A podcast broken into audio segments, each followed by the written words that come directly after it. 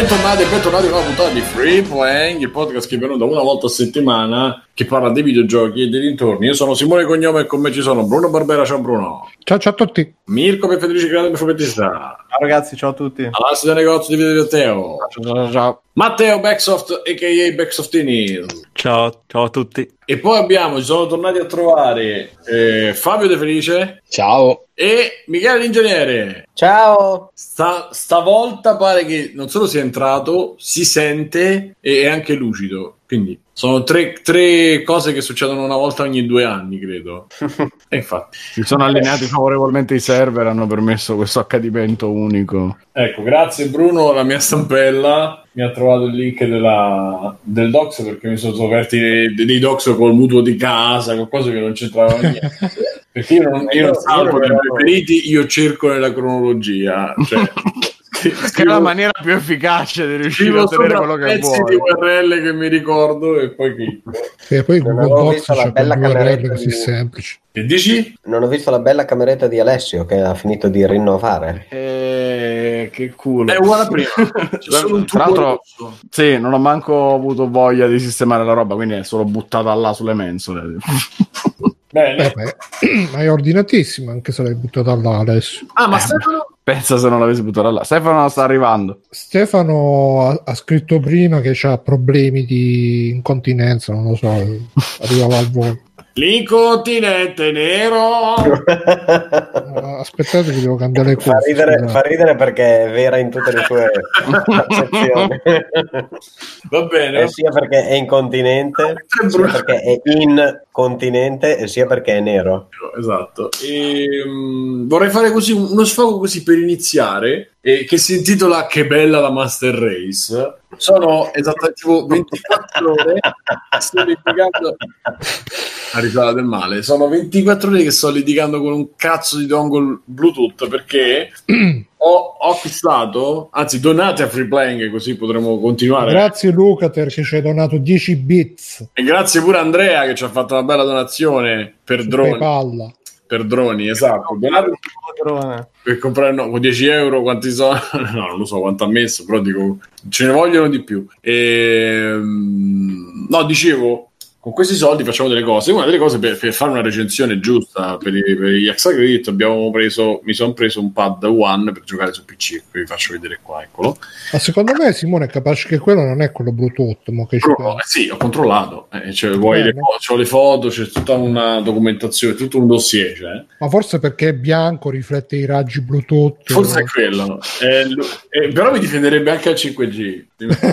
Ma smettila, nessuno Eh. ti difenderebbe dal 5G. No, tra l'altro, vabbè, ho parlato con, eh, ho pranzato con il buon eh, Bepidef eh, e la moglie lavora proprio su quello. Ha detto, è ovvio che fanno male nel 5G, ma come quelle del 4G. Anzi, un po' di più, ma è ovvio che fanno male. Anche il 2G fa male.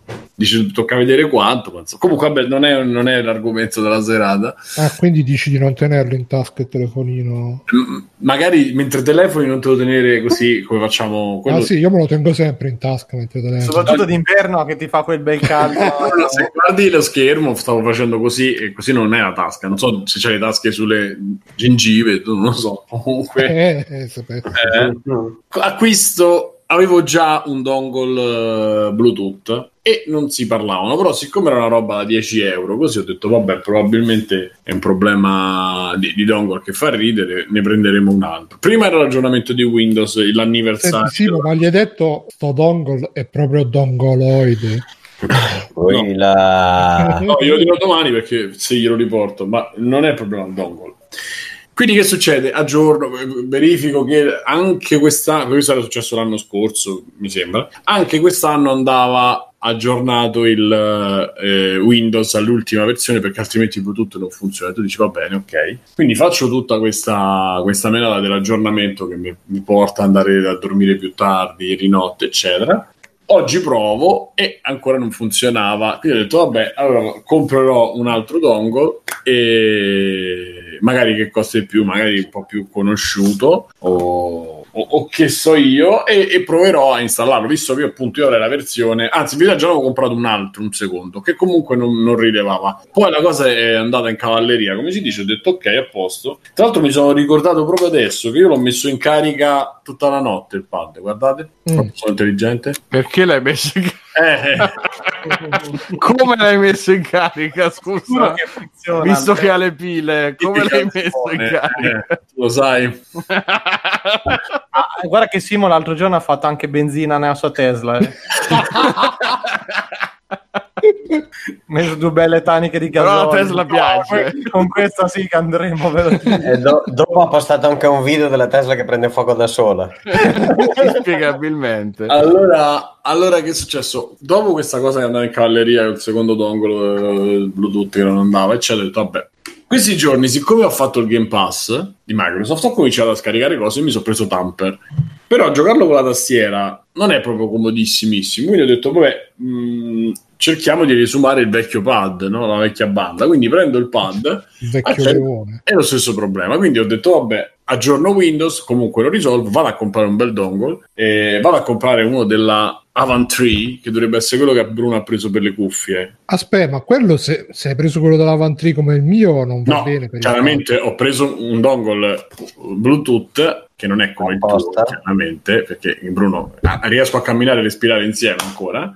E, però la marca è quella di quello che hai preso tu, quindi ho detto ok, sintomo di qualità, se l'ha preso Bruno. Eh, e quindi, eh, più che altro perché c'era solo quello, non, è, non è poi fiducia, in effetti. Sì, no- non è qualità, si chiama scarsità di risorse. ma c'era anche su. Amazon, era in prima fila su Amazon, quindi ho detto beh sicuramente magari funziona. Sarà lo stesso. lo metto e intanto eh, il- eh, ho raggiunto un nuovo obiettivo non vedeva neanche il, il- il dongle eh, wifi e Bluetooth. Bene così e, e c'è scritto questa è important notice per chi la volesse leggere Ah, non c'è il quality control c'è eh, scritto. bollino del Taiwan. c'è scritto no need to install additional drivers on PCs pre-installed with Windows 10 Mm. Ok, poi Windows 7.8 and upgraded 10. Please download install driver. Ma 7.8 è scritto proprio così in italiano. Sì, 7 e 8. 7 e 8. Apostrofe 8. Eh, please download install driver latest eh, DG40 driver. Ok, Please visit our country. Our country. Eh, e sotto do not download upgrade driver from any other site as they will charge, charge, Che sembra, sembra che stai per fare la Polonia, forse l'ha già invasa. We offer uh, two years warranty e lifetime technical support. Vabbè. Quindi io lo Ma metto. non l'hai chiamato al technical support di questi a No, punto? no. Ah, hi everyone, I am I am not here. che è giorno che me l'ha venduto probabilmente. Anche. Quindi che succede? Non, non partiva, quindi ho detto ok, non lo riconosceva proprio Windows. eh, Ah no, anzi, eh, ce l'ho la foto. Veniva scritta questa cosa qui. No, solo quello in no, maiuscolo. no, meglio, no. meglio. No, se l'è scritto su un blocco note, guarda, guarda, guarda, il- guarda il 45. Che c'è scrittura a pila del sistema operativo. Guarda se si vede. No, si vede fermo. Non hai una licenza valida per utilizzare CSR Harmony. Ti invitiamo a contattare il tuo fornitore. Esatto. Quindi ho detto bene, cioè bene no. Pizza Perché ho provato dis- mi, mi spaventa, cioè chissà che cazzo c'è installato dentro Windows. No, dopo sono andato sul sito, ho installato i driver e ho installato. Come sapete, come succede dal 55, me lo ricordo non c'erano i computer ma c'era questo problema. Se tu attacchi un dongle wifi, un dongle eh, Bluetooth, o c'è il software quello suo, O crei il 6G. no, oppure, oppure Windows dovrebbe fare lui senza software aggiuntivi, no? Sì, infatti. Mhm. Eh, E che succede? Io metto eh, sto cazzo di cose Bluetooth, l'ho installato, c'è l'iconcina Bluetooth che sulla barra dell'applicazione, cioè se io lo vedo qua adesso, lo vedo, guarda. Madonna, sembra un video di un terapiattista. Io, davvero? È Eh, ma io lo vedo, io lo vedo, eccolo qua. Ma Simone, ma stava scritto di non installarli i driver. eh, Eh, non lo vedeva, se non lo installavo non funzionava perché io Ma dovevi staccare e riattaccare una l'impressione, no, l'ho già fatto. Ragazzi, Penso che sembriamo quattro impotenti che insegnano uno scorreggione a scopare. Comunque, Bruno, c'hai già il titolo, il trapaddista. eh.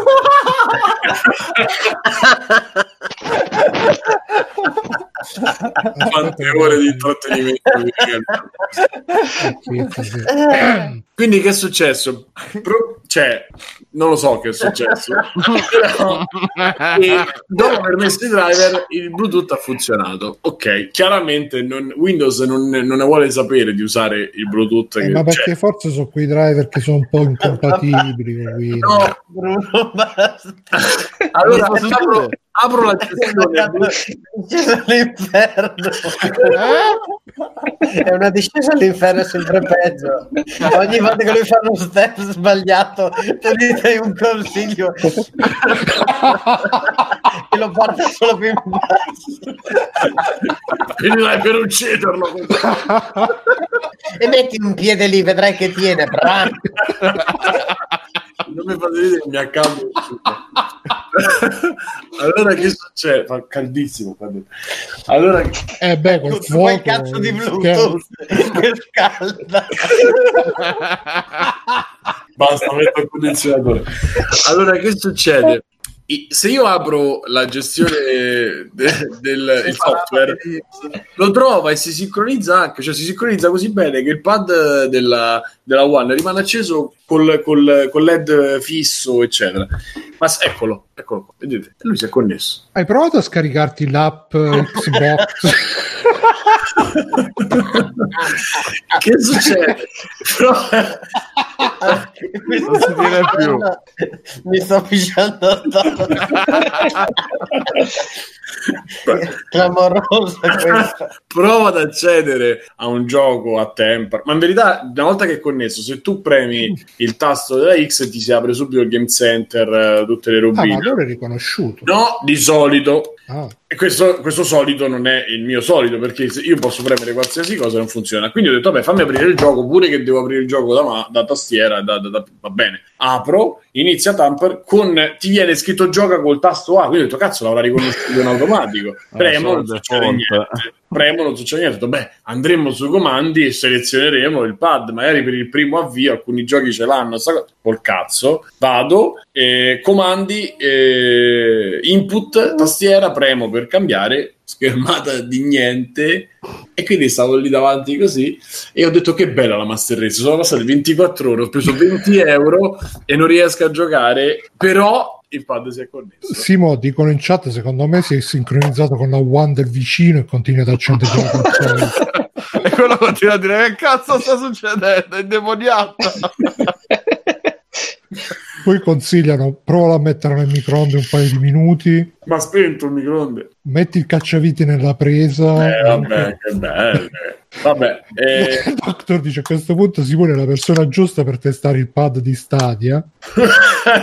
però Cristo ah poi ho attaccato il Mac ho fatto connessione Bluetooth il Mac del 2011 neanche lo cioè neanche premi che guarda, riconosce il nome cioè Ma Io penso che il problema sia sto Windows. pad qua, eh, che sto pad qua che pad è? Un pad particolare? Ah, il pad dell'Xbox Xbox One. Xbox One versione 1708 quella col Ma non è l'Elite quello super no esagerato? no no no no no Però è bianco, Ah, c'è il razzismo verso i maschi bianchi. No, io penso che tocca cambiare qualche settaggio in Windows, ma avendo messo questa nuova, eh, come si chiama, questa nuova grafica flat, non si riconosce, se tu vai dispositivi Bluetooth c'è scritto aggiungi dispositivo, tu clicchi, Bluetooth, mouse, tastiere, penne, dispositivi audio, altri tipi di dispositivi, monitor, TV e poi c'è tutti gli altri elementi Xbox controller con scheda wireless, DLNA e altra ancora. Quindi io vado su Bluetooth, clicco, neanche inizio a cercare, non è stato possibile connettersi. Co- a possibili soluzioni, attiva Bluetooth in questo dispositivo Windows. Eh, perché ormai hai messo quei driver là e quindi non- Windows non ci parla. Eh, Sono offesi, dici. E adesso per disinstallarli, Eh sì. vabbè. E È quindi formattone, formattone. E infatti stavo pensando di fare un formattone, però non ricordo se la mia licenza, se il mio è un 8 upgradato a 10, non me lo ricordo proprio. Vabbè, perché adesso ci sono sti Ma problemi. guarda, c'era un'offerta di Kinguin, mi pare, o G2A, proprio oggi ho visto 10 euro Windows 10 Ultimate. Eh, lo so, Bru, infatti penso che farò così. Il problema è che poi devi fare, sai, no? Il backup, è tutto per giocare a Ma Tampere. infatti eh, giocaci col filo, scusa, perché non ci gioco? Mi serve un filo di 7 metri. Non è che posso giocare. Oh, cioè, già bello, così c'ho sì. problemi di cervicale. eh. Comunque be- bello sto Xbox Game Pass, un euro per il Game Pass, 30 di pad, 20 di dongle, 50 di licenza di. Ma comunque, cioè, dentro il pad ti danno già un cavo abbastanza lungo, 4-5 metri te lo danno. Mm, No, no, no, no. non sono 4-5 metri. Non so tu dove l'hai comprato, eh, però. Dai, è sempre da Amazon. Anzi, no, questo mi sa che lo comprai quando ancora andavo nei negozi fisici. Quando, quando non no. ti, non ti facevi, non ti teletrasportavi con le antenne del 4G. Vabbè, e niente. Vabbè, Quindi comunque un cavo USB lungo, dai. eh, Questo, oh, vabbè. Vabbè, andiamo, andiamo avanti. Andiamo avanti. E di che, che, che vogliamo? Stavo leggendo un po' qua le news. Facete qualcosa che, che preferite? Vogliamo. E chiediamo agli ospiti. Parliamo di Nintendo e la borsa. Iniziamo così. Questa storia di Nintendo e la borsa. In sostanza, eh, penso di poterla riassumere così. Dopo la- l'annuncio che Animal Crossing eh, setterà eh, la data d'uscita di non mi ricordo quanto. Eh, qualche mese doveva uscire entro Natale, mi sembra novembre, ed è stato mandato a marzo. a marzo, quindi insomma, vabbè, sono un, un po' di mesi. E pare che le, Ninte- le azioni di Nintendo hanno perso tipo un miliardo di milioni di miliardoni di dollari. E Un miliardo mi sa, proprio preciso. un botto, insomma, tanto. E, e praticamente il PR Nintendo ha detto che eh, se evitare il crunch eh, vuol dire, cioè, quindi ehm, cioè, perdere un miliardo di dollari gli permette di, di avere il gioco fatto bene e di evitare il crunch, preferiscono perdere un miliardo di dollari invece che eh, abbassare la qualità di vita dei sviluppatori. No, in realtà loro hanno detto che preferiscono uscire dopo, poi hanno detto Eh, vabbè, insomma, il senso allora perdete un miliardo di dollari. Eh, vabbè, comunque Nintendo hanno preferito fare questa cosa per evitare il crunch, è così. E quindi, insomma, alla fine se perdono un miliardo di dollari è come se poco gliene cala. ne cale. Eh, In realtà alla fine te- su- è relativamente poco, cioè hanno perso tipo il 4-5% di valore, non è che abbiano per- non è che sia precipitato proprio il titolo, però insomma... Ma in quanto infatti- tempo? eh? 20 In quanto tempo hanno perso il 5%? è una giornata, tipo. Eh, Sì. mi sembra poco. che- Ma sì, ma rispetto a quello che è, cioè, ma Mica erano basta- soldi di Bruno, ma te che gli frega. No, più che altro non è detto che sia quella l'unica causa. Allora, allora, allora eh, l'ho- ho postato la news anche su Gameloop, eh, mi pare, ed è venuto Angelo Pesce, mi pare, se non mi ricordo male, che ha detto, ah no, non è quella, quella è venuta su un'altra roba, Angelo Pesce. Comunque, ma, eh, in buona sostanza, ah ecco, Game in Action ha detto che, guarda che comunque, cioè, se, se ritardi una roba per qualsiasi motivo... eh, poi gli investitori comunque, cioè il titolo ne risente comunque, non è perché eh, hanno detto ah no, vogliamo essere bravi e allora il mercato li ha puniti, il mercato li ha puniti perché il gioco esce dopo. Eh, certo, e infatti l'ho detto a bravi PR che l'hanno girata a loro vantaggio. eh sì, infatti, più o Ma, meno. mm, sì, ma non- non- sì, tocca vedere se, fosse, se è vero o no, però insomma... Sì, magari infatti c'è, c'è Miyamoto con la frosta, In effetti, se è vero, non lo saprai con i mai. dipendenti salvo che non parli- che gli Salvo che non parli qualcuno dei dipendenti, non sai mai se non è che veramente non potevano farlo uscire prima, stanno comunque in crash time otto mesi, però nel frattempo se la rigirano così. Sai, sai che cosa hanno fatto? Secondo me hanno fatto una scena tipo, lo- lo- tipo dalla Cina con furore. È arrivato Miyamoto con, con stampati i grafici del- delle azioni, li ha presi, li ha strappati, li ha cartocciati, li ha fatti mangiare ai dipendenti e ha detto: Vedete, vi siete mangiati voi sti soldi. E poi li ha messi a lavorare con la frosta. E Probabile. loro che dicono: Yamete, Yamete, Miyamoto sama. Ma mi sembra che tempo fa uscì un rapporto che diceva che vengono trattati abbastanza bene i indipendenti. Ma sì, ma figurati, ma là ci sarà tipo dietro Miyamoto con la pistola. Come li trattano Eh, voi? con la pistola quella per le mucche, con, eh, con l'elettricità, come vi tra... zzz. Si sentirà il rumore tipo come la tua trappola, Simo. Esatto. E E quindi niente, quindi abbiamo delle cose da dire sul mondo dei, dei- dei azionisti e sul mondo dei videogiochi. Sì, che poi il tweet, eh, il tweet che ho preso è il tweet di uno che ha la falce e il martello nel nickname e che ha scritto: Ecco, vedete, questo è proprio il mercato che ti dice che i lavoratori devono essere schiavi. E quindi poi eh, sono arrivati anche gli anticomunisti, non su free playing da altre parti, che giustamente si sono, si sono risentiti Curioso, non succede mai. di questi simboli sovietici, di questo anticapitalismo, diciamo, un po', fa- un po' da centro sociale, un po' farlocco, non, gente che non capisce la finanza e vuole mettere bocca, insomma. Però c- sicuramente questo significa che eh, alla fine eh, intanto stai dando comunque, volenti o nolenti, il mercato comunque sta dando una scusa ai dirigenti la prossima volta che vogliono far fare crunch ai dipendenti devono dire eh, vedete se non facciamo crunch, eh, crunch, crunch eh, perdiamo soldi in borsa e quindi ci avranno un'arma in più da usare contro i diritti dei lavoratori uniti Che bello. Allora, eh, nessuno c'ha niente da dire su questa cosa. secondo me Fabio c'ha qualcosa da dire vero Fabio? Ma no, hai detto bene tu, nel senso poi sono fluttuazioni che succedono quando si rimanda un gioco, anche perché poi se vai a vedere sulla carta Nintendo è l'unica che, che ha una line-up eh, da qui al 2020, perché poi tutti gli altri hanno presentato progetti che partono dal prossimo anno, mentre comunque Nintendo tra Luigi, Pokémon, eh, cazzo c'è mm, Fire Emblem, Astral Chain, eh, Marvel, Ultimate Macchina, eh, Cioè, di no, roba che sta arrivando in effetti. Ah, allora, pare, scusate, eh, ho cercato l'errore se vi può interessare. Quello che ho fatto vedere non è una licenza valida.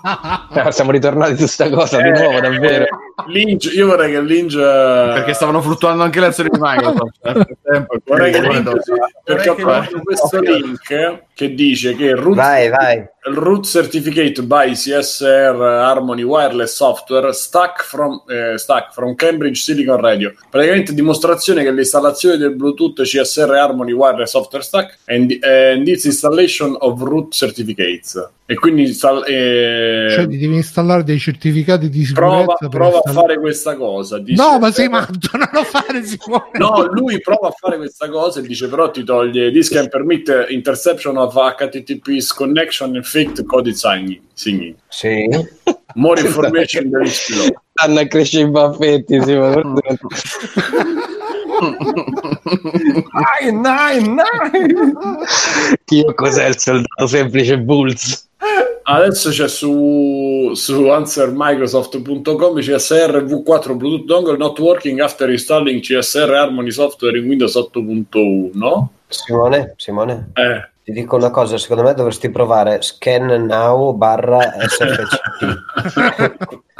Nel caso dovrebbe funzionare. no non lo fare sino che ti installa tutto Windows Nella serie Chernobyl fanno la stessa roba che stai dicendo. Appena prima del disastro.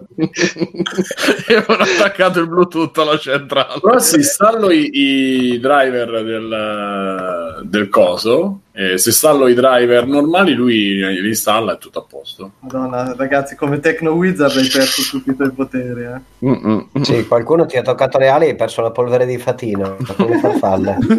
Non puoi più volare adesso. Che merda. Vabbè. Allora andiamo avanti, visto che non c'è Comunque, hai due ore per risolvere No, così. oh, ragazzi, ho appena scoperto con Windows 95, sì, magari. Può essere quella, può essere R2, raga, giorno. Vabbè, eh... Comunque, Simone, è vero, hanno detto anche che l'ultimo aggiornamento di Windows eh, crea problemi con alcune periferiche a Bluetooth. C'era La scritto proprio con la di periferica di Simone non funziona Esatto. più. E niente, vabbè, andiamo così. E che altro? Il, visto che non c'è dei commenti a riguardo di questa notizia, possiamo dire che praticamente le tre era ricordato solo per Keanu Reeves. eh? Si può dire questa cosa, sì. Più o meno, sì. E, e- e quindi lui parla dei videogiochi, però dice una cosa sensata, perché Reeves non dice mai cose fuori, fuori posto. E praticamente intervistato alla BBC riguardo alla sua apparizione ai videogiochi e sul fatto del, eh, del mondo dei videogiochi che comincia, secondo l'intervistatore, a prendere da- dal mondo di Hollywood, lui dice: Ma in verità i videogiochi non hanno bisogno di legittimazione, anzi, per quello che sono diventati negli ultimi tempi, probabilmente è Hollywood, e la chiama Hollywood per dire il mondo del- della cinematografia, che eh, si, riuscire- si riuscirà un po', ri- cioè si pot- potrebbe seguire. Che è successo? Eh, niente, è andato Ah. attraverso. potrebbe seguire eh, il mondo dei videogiochi, cioè che il traino adesso attualmente lo stanno facendo i videogiochi. E a questo punto non so se Keanu Reeves gioca, perché mi sembra che insomma sia abbastanza conscio di quello che succede. Mo, o perché per i soldi che gli hanno offerto per, per Ma sì, secondo me è per quello, ma poi il bello è stato che... Che è successo, Gogol? Che villano che sei? Che è successo? No, eh, cioè, è, è la solita dichiarazione marketing che ah, Keanu Reeves, sei dentro Cyberpunk. Lui ha detto, eh, ma cyber, eh, i videogiochi ormai non hanno più bisogno del cinema perché so- sono più potenti del cinema, no- non hanno bisogno di... E sta roba l'hanno postata sul gruppo con, eh, con scritto ah bravo Keanu Reeves tu sì che hai capito come, cosa sono veramente i videogiochi. Cioè è- per me è una cosa comica perché tu dai rilevanza cioè tu stai dicendo bravo questo attore che dice che Hollywood non conta un cazzo perché lui, è, eh, perché lui sta in un videogioco che ha preso scusa un Bruno, attore di Hollywood per contare qualcosa. se lo dicesse Kevin Spacey che si è messo a fare, eh, che ne so, Call of Duty, ci avrebbe un senso. Se lo dice Keanu Reeves che ha fatto uno dei film che ultimamente sta facendo lo sfacelo, secondo me c'ha un altro peso. No, Poi- nel senso che cioè, non, non ha senso che tu, ti- tu dici che il- i videogiochi non hanno bisogno della legittimazione del cinema, però questa cosa qua la dice uno del cinema ed è legittimata dal fatto che questo qua fa cinema, quindi è un po' un cortocircuito, sì, però un cortocircuito logico. Cioè, che, giusto, però è uno che comunque nel cinema adesso non è l'ultimo arrivato, non è uno stronzo, cioè capito che sei il senso, alla no, fine per carità, bravo, anzi, bravo Keanu Reeves. no, non, è, non è questione di bravo o cattivo, però insomma No, ci sta il cortocircuito pensando, vabbè, ma eh, da che pulpito viene? Comunque perché dice Ludo che tu stai- che in un'altra intervista pare che abbia detto che non ha mai giocato a un videogioco Keanu Reeves. È quello, cioè, allora io la domanda che facevo mentre davo la notizia è: ma questo, sto ragazzo che ci piace, bravo e tutto, ma quanto ci sta nel mondo dei videogiochi? È uno che gioca e si è reso conto, o è semplicemente ho visto quanta gente c'era alle tre sull'onda di quello, pure della partecipazione in Cyberpunk e quello che hanno fatto, e trascinato da tutto questo, faccio sta Sì, ha, detto la mar- ha fatto la marchettata, dai. Ma posso dire che secondo me si- siamo, siamo io ci butto dentro, perché noi videogiocatori che cerchiamo eh, sta legittimazione del videogioco e a nessun altro gliene frega un cazzo, secondo me, cioè Reeves gli hanno fatto questa domanda e hanno detto no, ognuno fa quello che cazzo gli pare, che ti piace collezionare schede telefoniche, non è che devi essere legittimato che stai, non stai perdendo tempo e poi i videogiochi è la stessa cosa, non capisco perché c'è sempre questa ricerca de- de- del dover dimostrare che se uno gioca ai videogiochi sta facendo cultura, eh, ma che cazzo te ne frega? E tra l'altro, il, eh, sempre il ragazzo che ha postato la roba ha detto: Bravo Keanu Reeves, insegnagli a Kojima che i videogiochi non hanno niente da invidiare al cinema. Quindi c'era anche la, la- la cosa che i veri videogiochi sono La tutti gameplay. Eh sì. I veri videogiochi sono tutto gameplay, non sono cutscene, attori, eccetera, eccetera. Gogol dice probabilmente si intende legittimazione in quanto arte. Sì, ma qual è l'importanza del... Cioè, tu ti sentiresti che non butti il tuo tempo perché stai facendo... Stai... eh, Ragazzi, Come? i videogiochi possono essere arte. No, per favore, eh. Prego, eh. Infatti non c'entra un cazzo secondo me il discorso arte, si parla di legittimazione solo nel senso appunto come diceva Fabio di non sentirsi che stai sprecando il tuo tempo, che non stai facendo eh, un'attività totalmente futile perché mentre viene legittimato il fatto che tu puoi passare le ore a correre perché è sport, perché ti fa bene, perché sei figo, il videogioco non lo è mai in quel senso. legittima- Se tu hai bisogno di essere legittimato che non stai buttando il tuo tempo, è un problema tuo. Cioè vuol dire che c'hai dei problemi con te Vuol stesso. dire che non sei sicuro di te stesso, non sei Esatto. sicuro delle tue passioni. Esatto, sì, sì, sì, è una esatto. fragilità che ti porta a cercare. Ah, meno male, il mio fratello più grande ha detto che faccio bene a fare così. Ma eh, ragazzi, è un po' Il tutte. più figo della scuola ha detto che faccio bene a fare così. Quello Eh, vuol dire. Sì, Ma è quel sì, discorso sono che- d'accordo. È quel discorso che si applica a tutto, cioè come quello che. eh, Però non c'è, non c'è beve- come nei giochi, non c'è come nei videogiochi una roba del genere. Cioè, la community dei videogiocatori è una serpe, quindi appena tu la stimoli con qualcosa, nel bene o nel male, reagisce a molla. Non ci sta un'altra community così. Ma eh, secondo me si, si sente molto di più perché comunque nei- nei- piano piano ha cominciato a essere più potente, diciamo, e quindi questa cosa... eh, ne- ne- nel senso, ci sono comunità molto o più piccole o più eh, distanziate da quelle dei videogiochi che comunque la vivono, vivono le cose nella stessa maniera. Eh, però quella, come chi legge i fumetti, come eh, gli otaku e tutte queste Metallari, metallari. i metallari, cioè, La musica metal hanno- può essere arte. eh, ma più che altro che poi vedi eh, chi è metallaro poi più be- gentile con tutte queste cazzo di, di- di- di- di studi inutili, no? E quindi il discorso è sempre il solito. il- è come lo usi lo strumento, nel senso se poi alla fine eh, vivi 18 ore a casa davanti al videogioco e magari ti perdi la vita fuori, ma non tanto la vita fuori, non solo in ambito sociale, ma proprio quello di un lavoro e che cazzo ne so, uno stipendio, una- un'attività fisica che può Per essere anche questo dovete trovarvi un lavoro da casa, ragazzi, così potete fare la vita dentro. Però lì il problema, Simone, non è la legittimazione, perché se tu stai a casa e leggi un libro 20 ore al giorno, il, il problema non è È quello, è quello che so, è quello che so, libro esoviano, tra tra è quello che sto dicendo, è proprio quello fa, cioè ehm, eh, chi Ma cerca le- perché nessuna, quelli perché nessuna le comunità? Sono quelli Ma che no- cercano Non è vero, Simo, perché sta notizia di Keanu Reeves è rimbalzata ovunque, sotto tutti quanti a dire sei un grande, meno male che c'è Keanu Reeves, ancora più innamorato di Keanu Reeves. Cioè, solo i videogiocatori cercano così- in questo modo la legittimazione in modo veramente infantile, perché tu c'hai bisogno Beh, di... però scusa Fabio, se, se non la prendiamo in maniera così estrema, è normale che quando uno che è esterno al tuo ambito si interessa, lo promuove, eccetera, eccetera, un po' sei contento che anche uno che non conosce è come Ma quando secondo vuoi- me perché sotto sotto tu pensi che stai a buttare il tempo. Cioè, a Sì, me no, siamo ancora a livello di quando sei piccolo e viene tuo papà in cameretta e Eh, dice ma fammi bravo. vedere un po' che stai giocando Bravo. vedi ti faccio vedere ah E però giochi carino papà. in effetti eh. questo è cioè è Gioca- ancora questa cosa qua però sono tutti adulti porca troia è questo che è imbarazzante Beh, ma scusa, se, viene, se gioca con te il papà, la mamma, il fratellino, Il la sorellina, sei contento perché comunque stai condividendo la tua passione, hai un amico in più con cui giocare, sì ma la reazione non è un amico tanti più con cui giocare. più. è- aggiungi il companatico.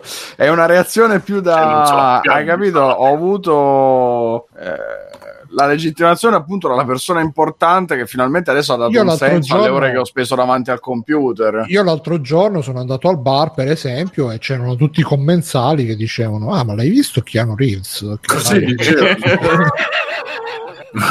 Avrei voluto Hai essere. visto questi videogiochi? Non sono poi così male se, se ci gioca anche e, Reeves. tu, e tu girato al bancone con la lacrimuccia che ti scendeva il no, io Io che mi bello, finalmente girato- grazie a Keanu Reeves non devo più vergognarmi di, di essere Uno si è videogiocatore. girato e gli ha detto Messere ha qualcosa per pulire il mio monopono No, no, io mi sono girato, mi sono toccato la punta del cappello, ho fatto il Ho saluto. ho avuto paura per un attimo. E poi ho detto, ho detto maestro, un giro per tutti. Tutti, "Ah, Offro io. Viva Keanu Reeves! You're breathtaking! Da togliere il respiro, esatto. Hanno detto anche alla tua salute non alla mia alla salute di Keanu Reeves E quindi vedi anche un modo per socializzare, per fare.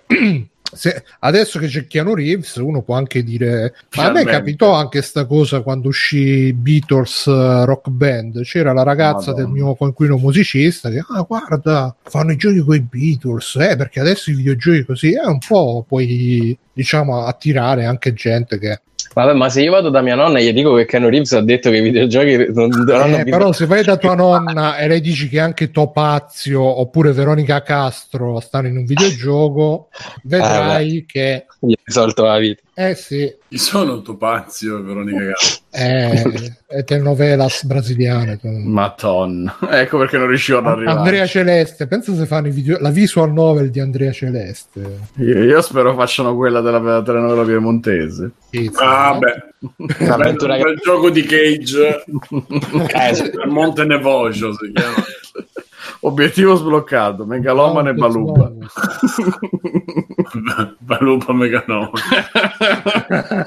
Ehm, Mirko, dici qualcosa tu se ce l'hai da dire. Eh, che devo dire, grazie, che, grazie a Keanu Reeves che ha reso i giochi per tutti. Io direi Eh, però tu Mirko, grazie a Michael Jackson. tu, Mirko, nel mondo dei fumetti sta cosa un po' ce l'hai, cioè che vi- Ma è adesso con i, con i cinecomic È eh, uguale, infatti, la situazione non è, non è così differente che la gente appena c'è l'occasione vuole legittimato qualcosa. Cioè, la gente si vergogna molto di meno di leggere i fumetti di Iron Man grazie no, a no, Jr. Posso dire che a me non me ne è mai fregato niente di quello che diceva. No, per- però, però c'ha, rag- c'è- c'ha ragione Fabio, in- che, cioè, che ci sono delle cose che vengono accettate in maniera normale, torniamo lì. Guarda, da qua. Scusa, cioè, tirare, i mo- tirare i motorini dagli spalti dello stadio è normale, giocare ai videogiochi non viene visto da tutti con la stessa cosa, soprattutto qua in Italia. Poi dopo che alla fine adesso le cose stiano cambiando, mi sembra evidente ed è più una giustificazione appunto delle persone che vogliono sentirsi accettate. Io da quando ho più o meno 12 anni, tutto quello che facevo veniva, certo, da eh, D&D a che cazzo ne so, i videogiochi, i fumetti giapponesi, i cartoni giapponesi. Guarda, io Simo ti dico, ti dico la verità, quando vado ai compleanni della gente, de- dei ragazzini dell'asilo o robe de- del genere, ce ne so con due che riesco a parlare di mangiare, viaggi e robe, il resto si, si inchiodano lì e parlano di calcio, solo e semplicemente,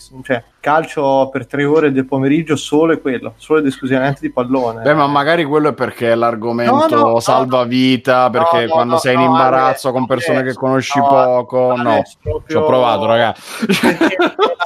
Cioè, senti che parlano poi presissimi, tutti i movimenti, le robe.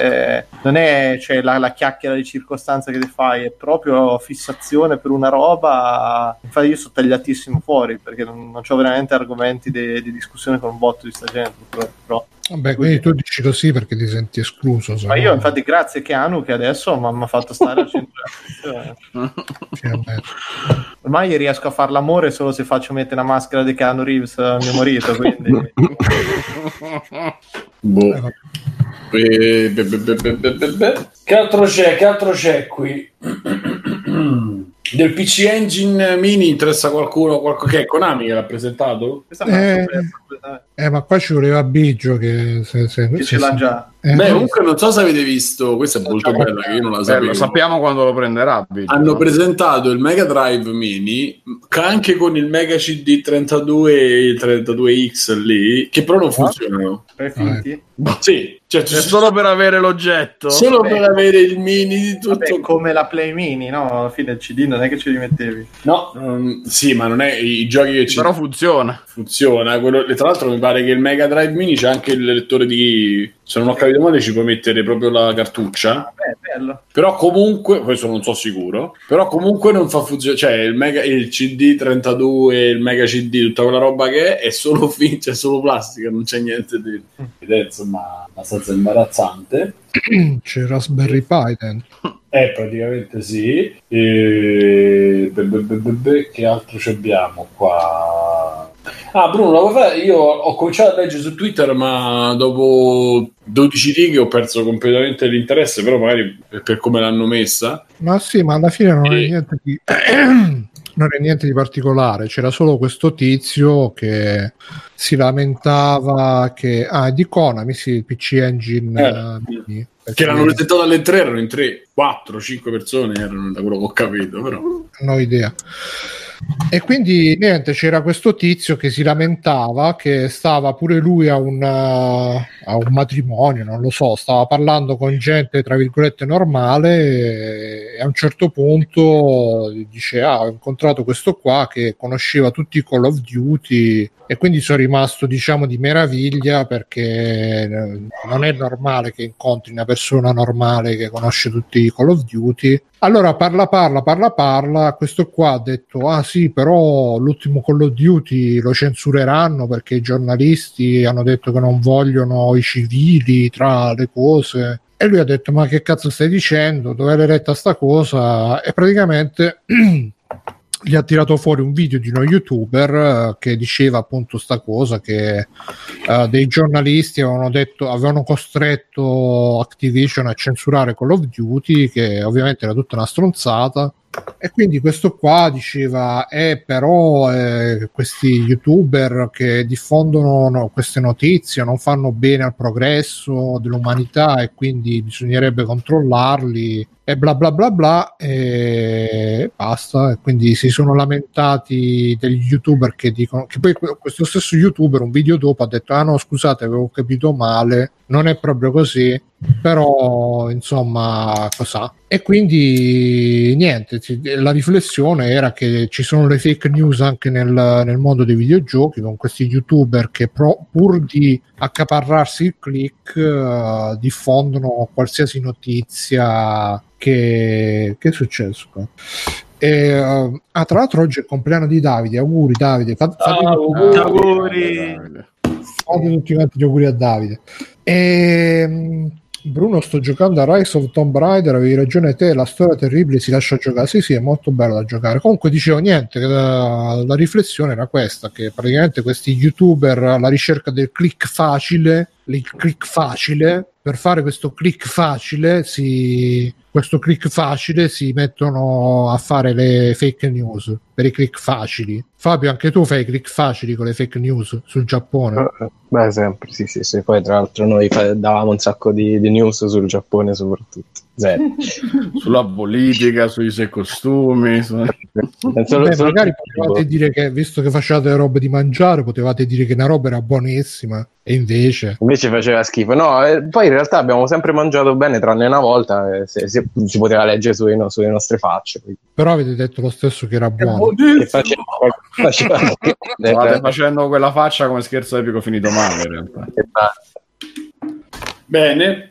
Ehm, Ma se facciamo un giro di extra credit? Sì, infatti stavo vedendo, non trovo un momento un cazzo scordato? di... Perché comunque nell'ultimo Call of Duty la, la controversia sarebbe che praticamente puoi, puoi ammazzare anche dei civili, anzi delle civili donne. E Ah, quindi peggio ancora. Qualche giornalista... social- Nere.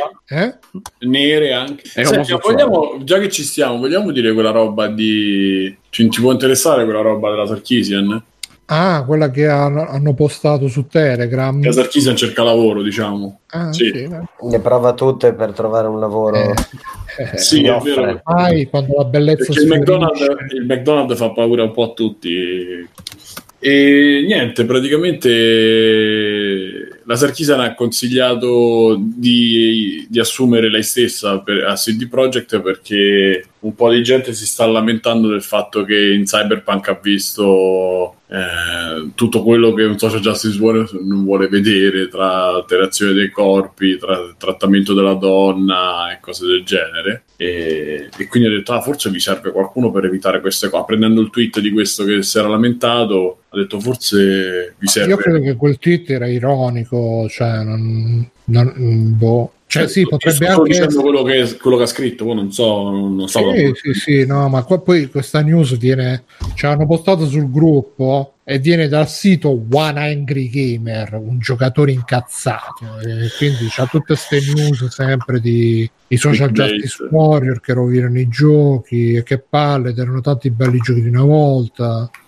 Ah, ecco, ecco, ecco, cioè per dire, la, la prima notizia in, in home page è Twitter censura autore social justice warrior perché ha condiviso la copertina di un libro con una caricatura del KKK e, e sotto c'è scritto non possiamo più prendere in giro il KKK e, e co- ecco dove è arrivata la censura nei social media bla bla bla bla bla e c'è la foto di Pepe the Frog eh, e vabbè poi c'è Ma scritto ci hanno che appena linkato la notizia Cyberpunk permetterà di creare personaggi transgender e gender fluid.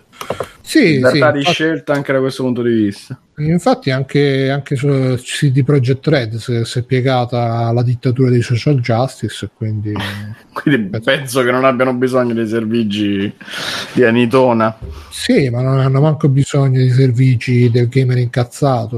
No, Cioè, quello, quello soprattutto. Proprio. Altra notizia che un altro gioco è stato censurato in Germania per proteggere i minori, tra virgolette, perché ovviamente non- nessuno pensa ai bambini.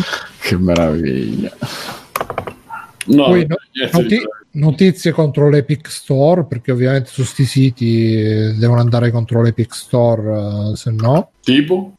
Ah, dice che stanno discutendo la situazione di Shenmue 3 con l'Epic Store perché adesso Shenmue 3 sarà esclusiva Epic Store. eh, Quindi adesso è diventato un gioco di merda perché E. I giocatori sono incazzati. Yu Suzuki ha anche detto che non rimborserà nessuno e quindi ancora più incazzati. Ma meno male che c'è l'Angry Gamer, One Angry Gamer a fare giustizia su queste cose, a dirlo, che nessuno lo dice. Poi eh, parla di Ubisoft eh, che, che parla della tossicità con un video con Ice-T, che però è un video non chiaro, secondo One Angry Gamer. Vabbè. Poi Vabbè. Un- una designer di Dungeons and Dragon ha convinto il suo staff a usare un blog di Tumblr Social Justice Warrior come risorsa, quindi altro sca- anche, anche dentro Dungeons and Dragons arrivano questi maledetti. Cazzo, do- proprio nel, nel luogo massimo della difesa della verginità e del, e del maschilismo. Fino a lì sono riusciti ad arrivare. Questi figli di puttana. Poi c'è, c'è una notizia contro Valve che, che Valve aveva Non si falsamente salva nessuno dalle grighe. Alba aveva falsamente accusato una visual novel di sessualizzare i minori e c'è l'immagine, ci sono due minorenni che poco vestite, però Valve l'aveva falsamente accusato di, di sessualizzare i minori e ha rifiutato di spiegare perché. Madonna. E poi? Ah, e- Io poi farei fa- un hashtag Valve non mentire. No, no, ma questa è bella, questa è bella. Patreon ha bannato il porno ipnotico. No, cazzo, era l'unico con cui riuscivo a segarmi ancora. Il porno ipnotico perché è, eh, eh, non c'è il consenso. Qua credo che siano i porno dove ipnotizzi le femmine per... Ah, io per- pensavo in cui mi ipnotizzavo per venire. Penso che- Pensavo io. Devo venire, devo venire. È un cinghiale. Sto per venire. Devo venire. uccidere Frank Drebin. Poi c'è il- lo scandalo del- dello zainetto di Bethesda che era di cattiva qualità, quindi un altro, Eh, una, una un'altra grande battaglia di One Angry Gamer. Vado sempre peggio. eh. Tutta roba di qualità, insomma. Poi, poi c'è, c'è, c'è un'altra cosa che si lamenta di Resetera. Resetera, ragazzi, non ci andate perché è un forum di social justice warrior. Che Quindi schifo. è, è- è come immagine c'è un Ti fanno cassonetto che diventare come loro appena ti... appena- come immagine c'è un cassonetto che brucia con la scritta Resetera sul cassonetto. Wow, che peggio, alternativi. di, peggio di Genova. Poi, poi c'è eh, una notizia di servizio che ci segnala che un RPG su Steam ha rilasciato la patch eh, 18 più non censurata e c'è l'immagine quello di una sì. ragazza con le tettone come, come immagine. Vabbè, questo lo fanno tanti giochi su Steam. Sì, sì, no, però loro... No, per dire il livello del, però del non blog. te lo perderai mai se segui One Angry Gamer, un gamer incazzato. Madonna. E poi c'è, c'è anche una, un- Capite che serve la legittimazione di Keanu Reeves, vero? Perché se no, eh, se dici che giochi ai videogiochi ti associano all'Angry Gamer eh, coso. Poi eh. c'è questa che si chiama, segnalano questa Liana Kerzer, che credo che sia una youtuber con le tettone, che sfata i miti o- vecchi e nuovi dei social justice warrior sui videogiochi. Quindi segnatevela che la, la- la ver- la verità sui, sui maggiori miti dei videogiochi, e lei c'ha le tettone però. Eh, beh, una dei- Ma guarda che è uno dei requisiti che ti chiede YouTube per iscriverti, eh. Nickname, password, email, tettone. E basta così, quindi è un sito che secondo me vale molto la pena leggere, abbonarsi. Poi vabbè, Anita Sarkisian, poi- dateci un po' di soldi ad Anita Sarkisian che ormai quelli dei Kickstarter sono finiti. e quindi dai. Va bene. Eh, Fabio, ci fa un extra credits? Sì, allora ho visto due serie TV, eh, una su Netflix, una su Amazon Prime. Che- Ah, no, pensavo che una era Chernobyl, visto che non la vede nessuno. Quale? Chernobyl, perché pare che... No, no, non l'ho, non l'ho ancora vista. Per Non l'ho ancora vista. Sono tutti dimenticati che era successo se non c'era la serie TV non esisteva. Mamma mia, Simone, ce n'è no. sempre una, cazzo. E Cristo, avete scoperto tutti.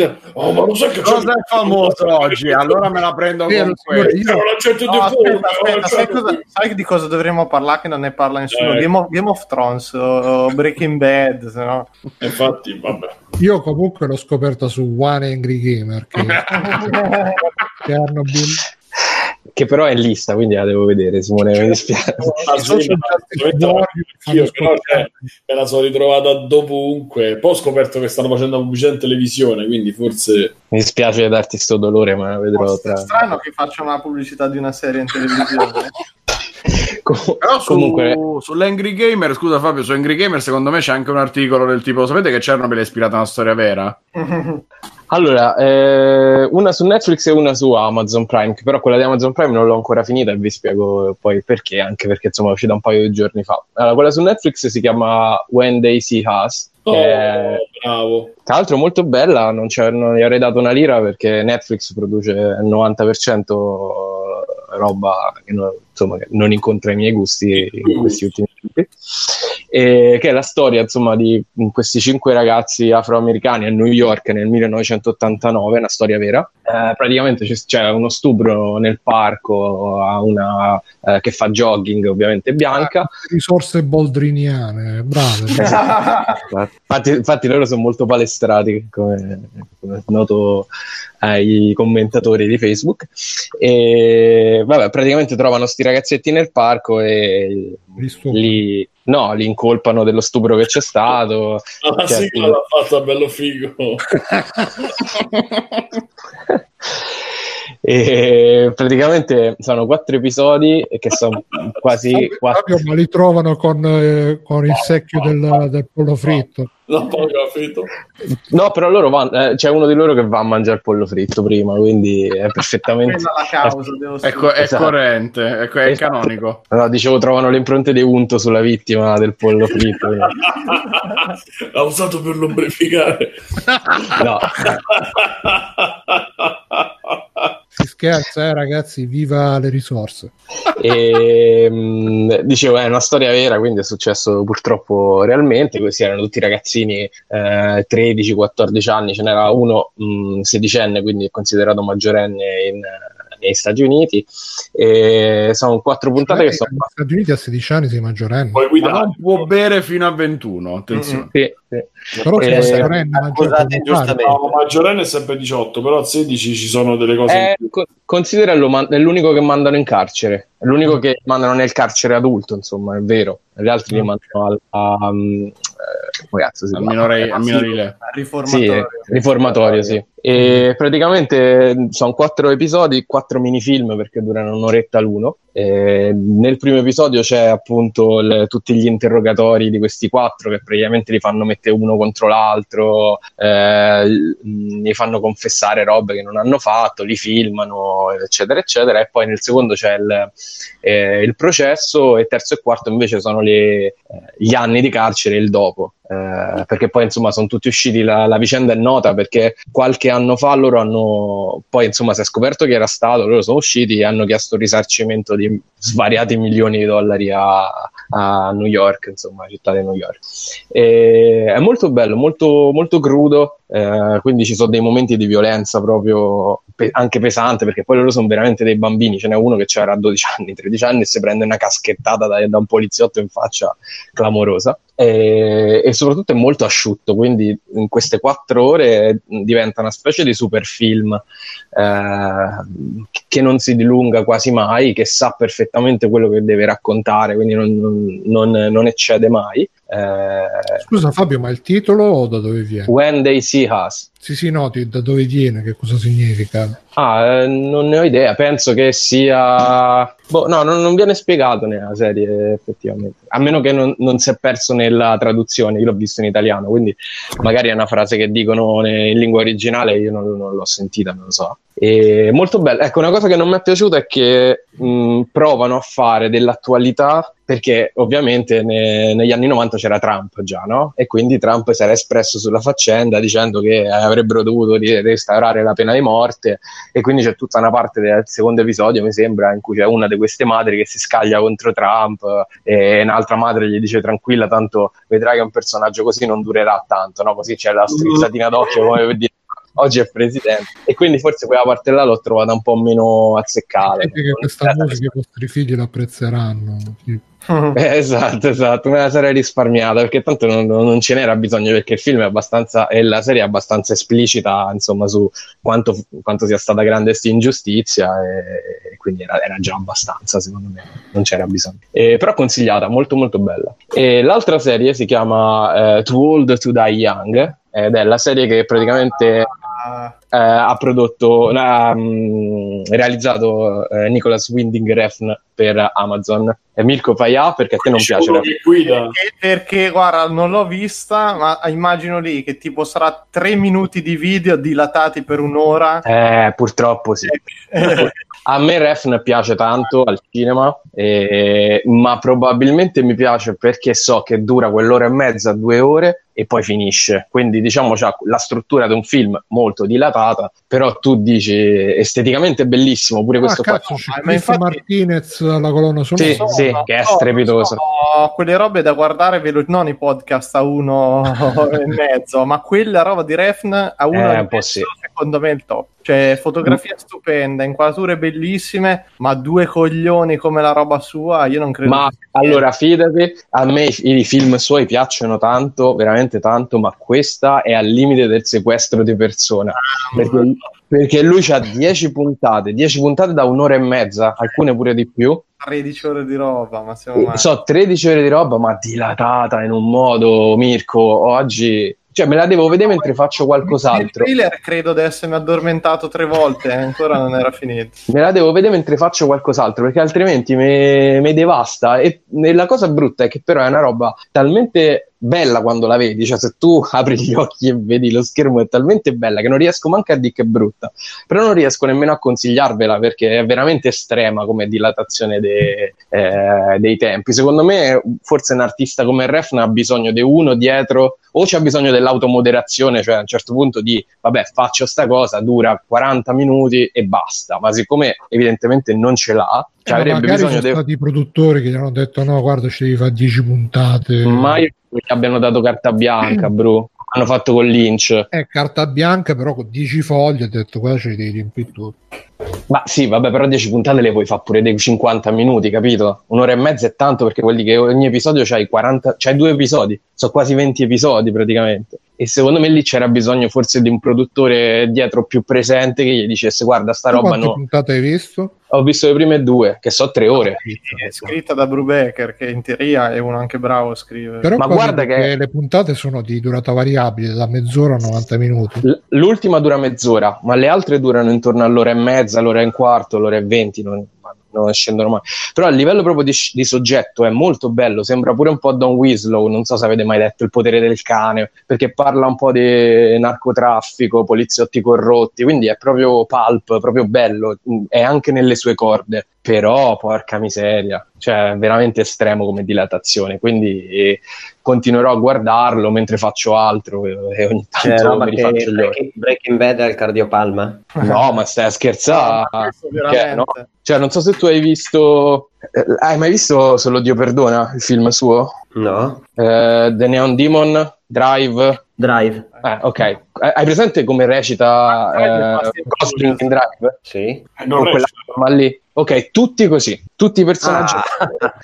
E, e quindi c'è un dialogo, va avanti per 20, minu- 20 minuti per dire queste tre cose. E- ed è bellissimo da vedere, però so sempre tre cose. secondo me questi sono quei film che te li devi fare con, eh, quando sei medicato diciamo per, per per ritirare fuori un vecchio Cioè, sotto di effetti battaglia. stupefacenti oppure quando, quando non sei medicato con le quando sei gambe rotte? medicato quando sei medicato Stupefacenti leggeri. Secondo me, sotto effetto stupefacente è, una- è veramente un'esperienza questo qua, però Sì, non, sì, non ve lo saprei. là stai là con la bocca aperta con la bava che scende Gonade, ma cosa fa Fabio mentre ha le serie TV come sottofondo? Solitamente le guardo in questo caso mi devo distrarre ogni tanto perché è veramente, veramente come, come estrema. ti distrai durante questa serie? Dai, dacci dei consigli di distrazione Eh, guardo il telefono, che è una roba che odio fa mentre vedo un film o una serie, però eh, io vi sfido a che non perdi niente. Una pagina di Esatto. Porno. Ma lo sblocchio lo guardi e basta.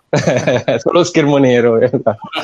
Comunque vi sfido a vedere il secondo, il secondo episodio, eh, che ha- almeno c'ha il grande pregio che insomma mh, so- almeno i primi due mh, fungono quasi come mini racconti, mini, come maxi racconti, quindi Maxi quasi finiscono e possono vivere quasi a sé stanti. Però bello, ma non ci vivrei. eh. Ok. Linge?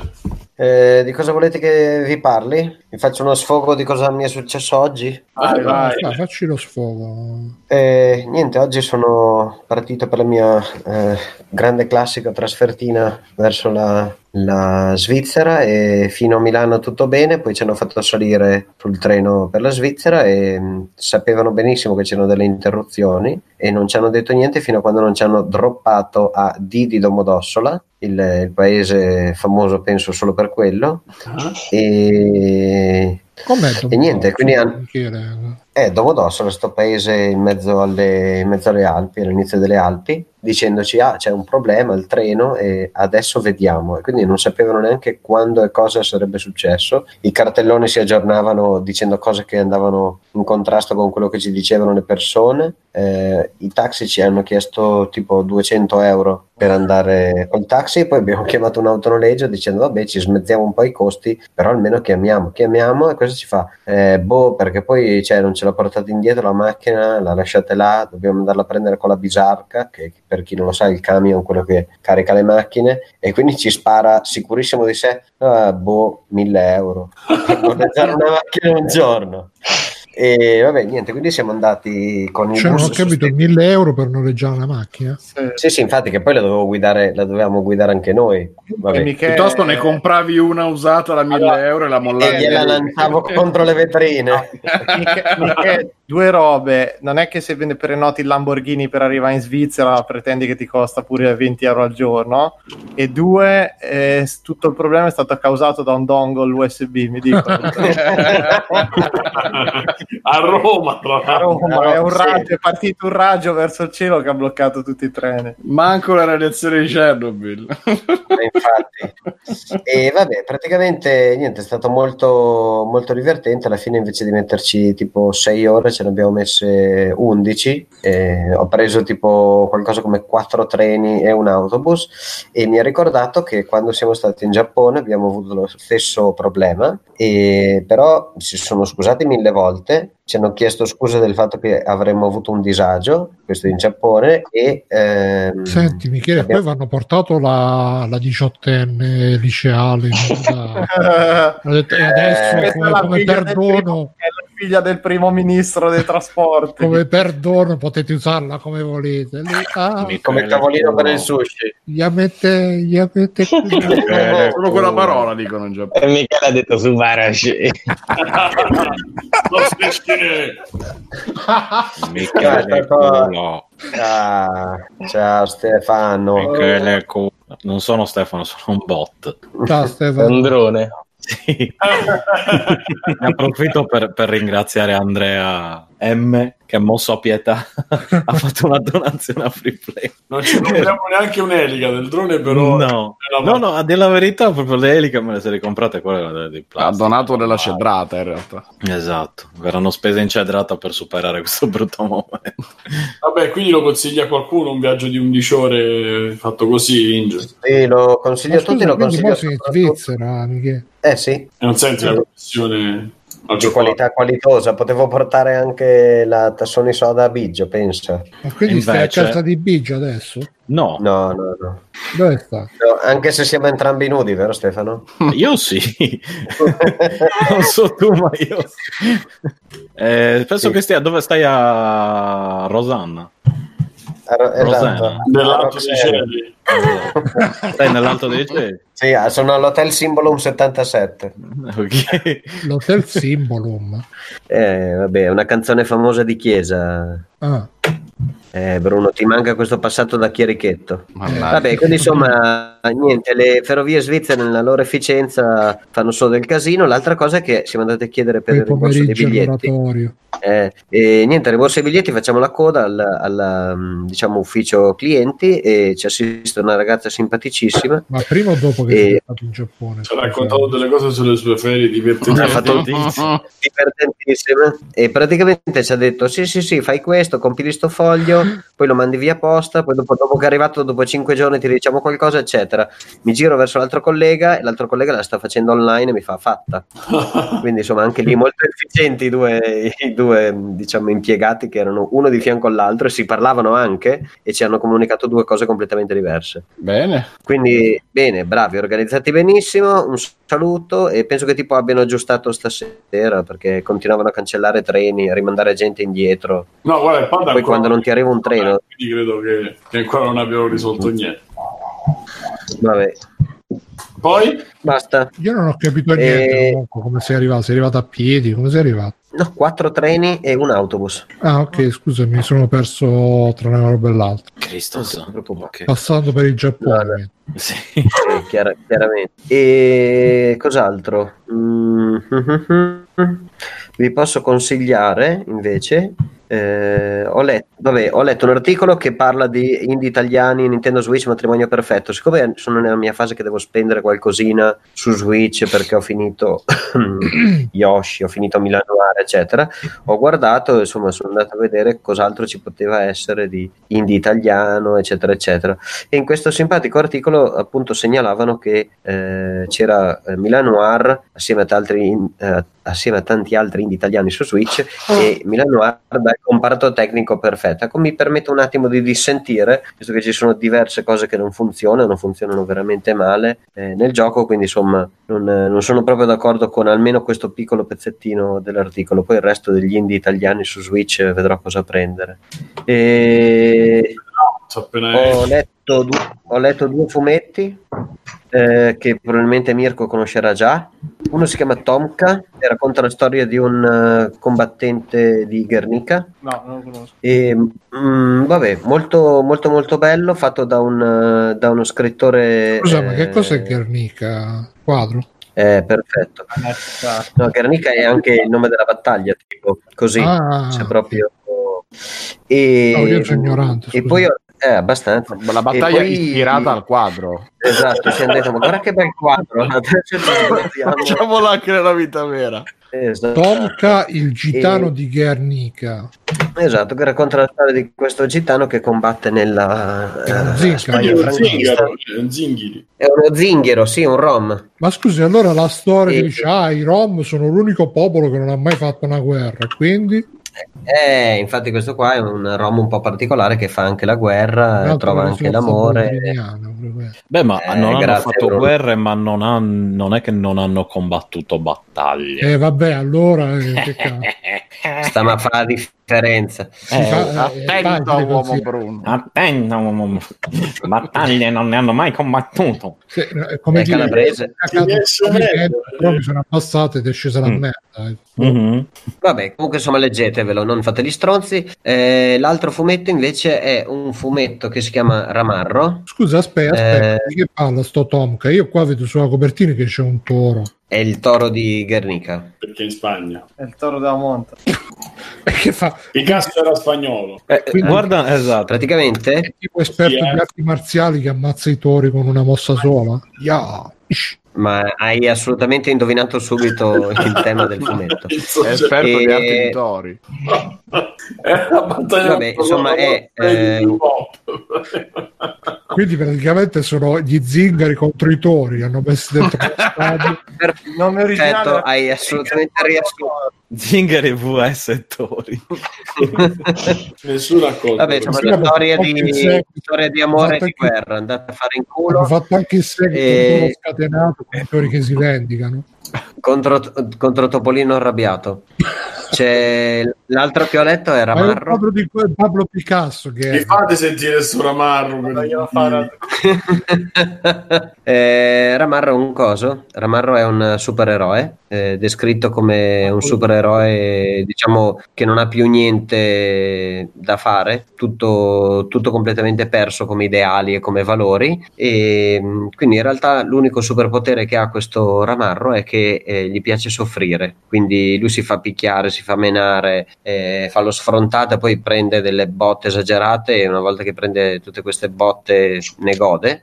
Quindi attraverso questo, questo diciamo escamotage narrativo eh, racconta esattamente eh, la sofferenza di tutta questa gente che eh, diciamo ha smesso di, mh, smesso di sperare perché in realtà è agli anni 80, fine degli anni 80, quindi con, eh, con tutta la, diciamo, la tempistica della guerra fredda e del eh, decadimento di, di ideologie per cui la gente...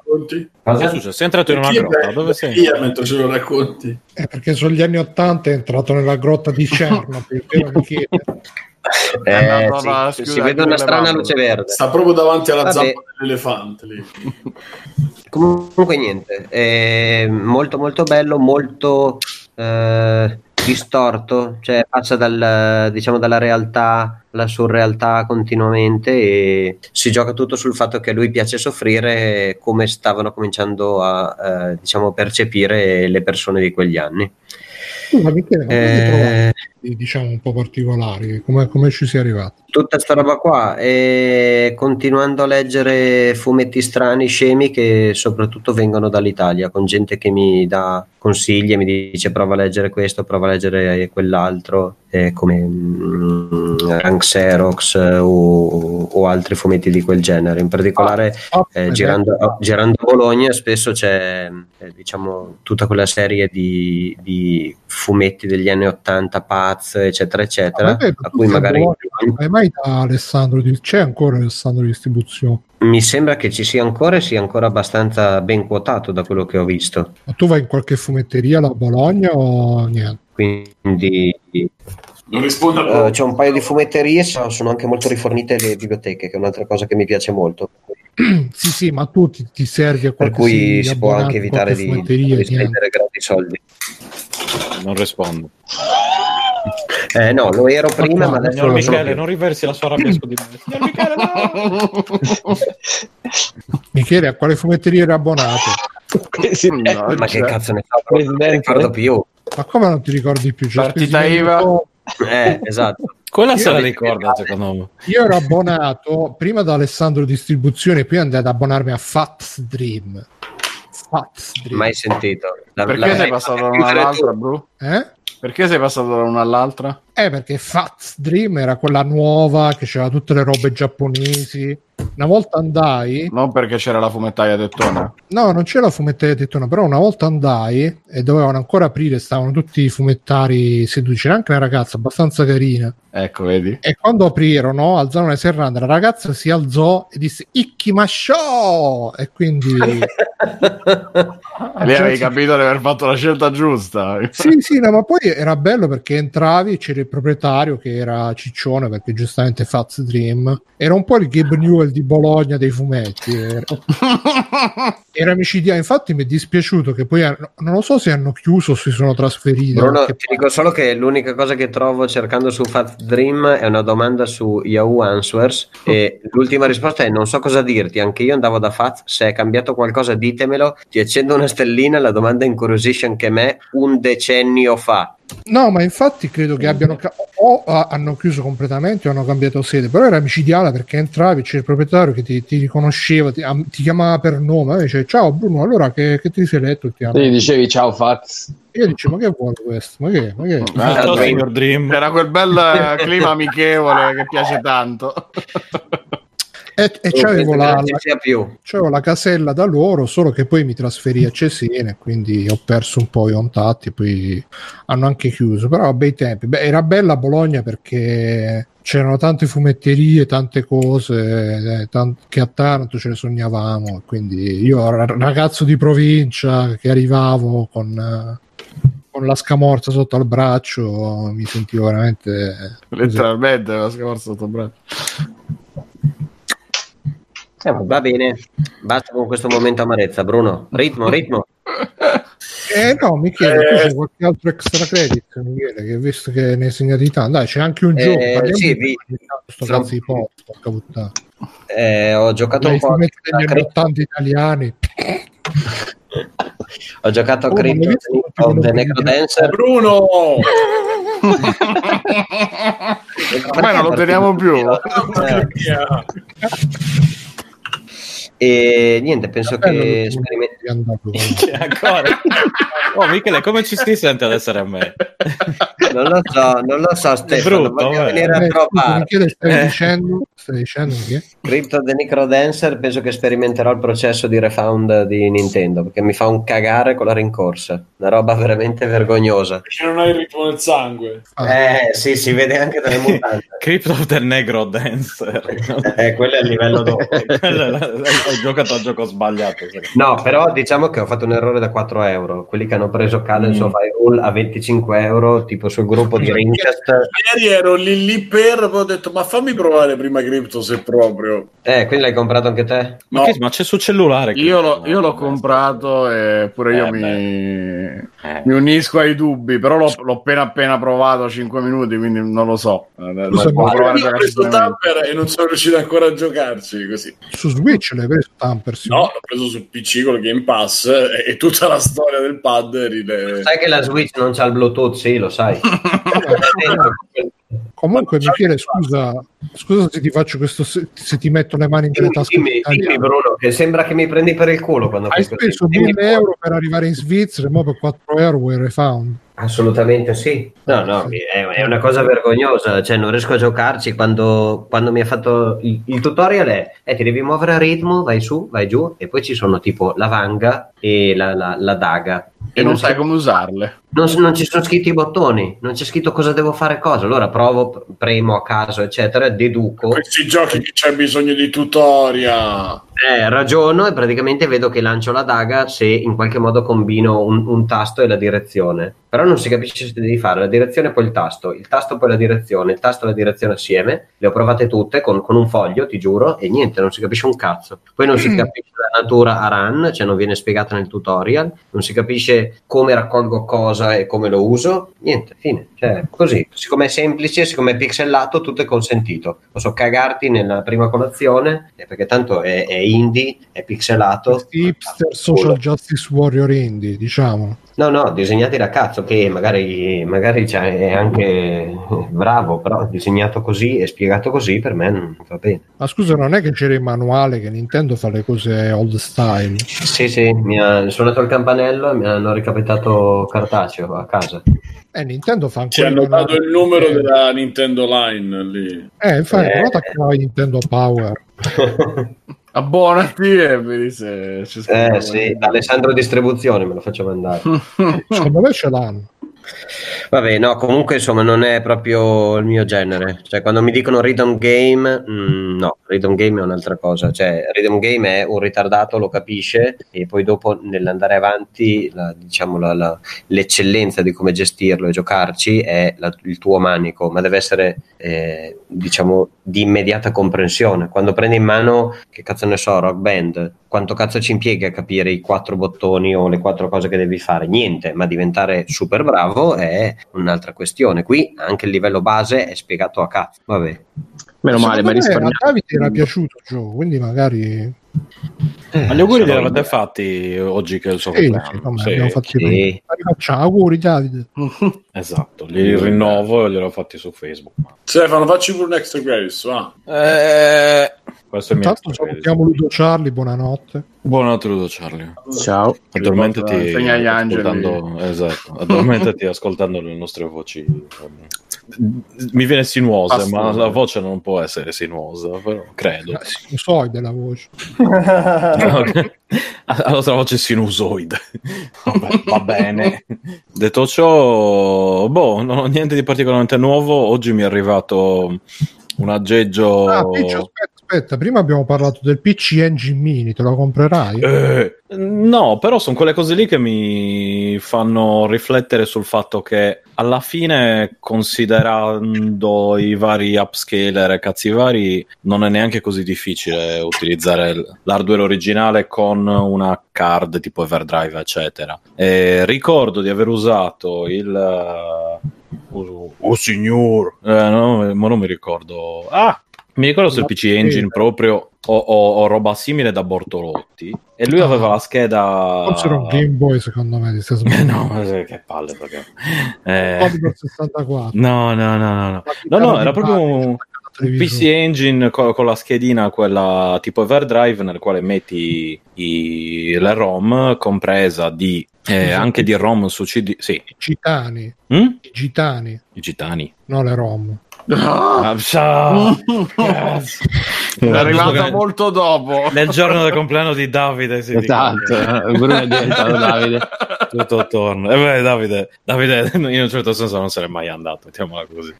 Quindi no dicevo che a proposito di ciò cioè questi vari PC Engine eccetera eccetera cioè mh, il mio falegname Eh, no quelli, quelli proprio i pronouncer seri dicono engine Sì, con la Engine. cingom. sì, esatto, come la Cingom. Eh, no, PC Engine e balle varie non sono né più né meno che il, il solito Raspberry infilato nel- nel- nella, nella cover di plastica, eccetera, eccetera.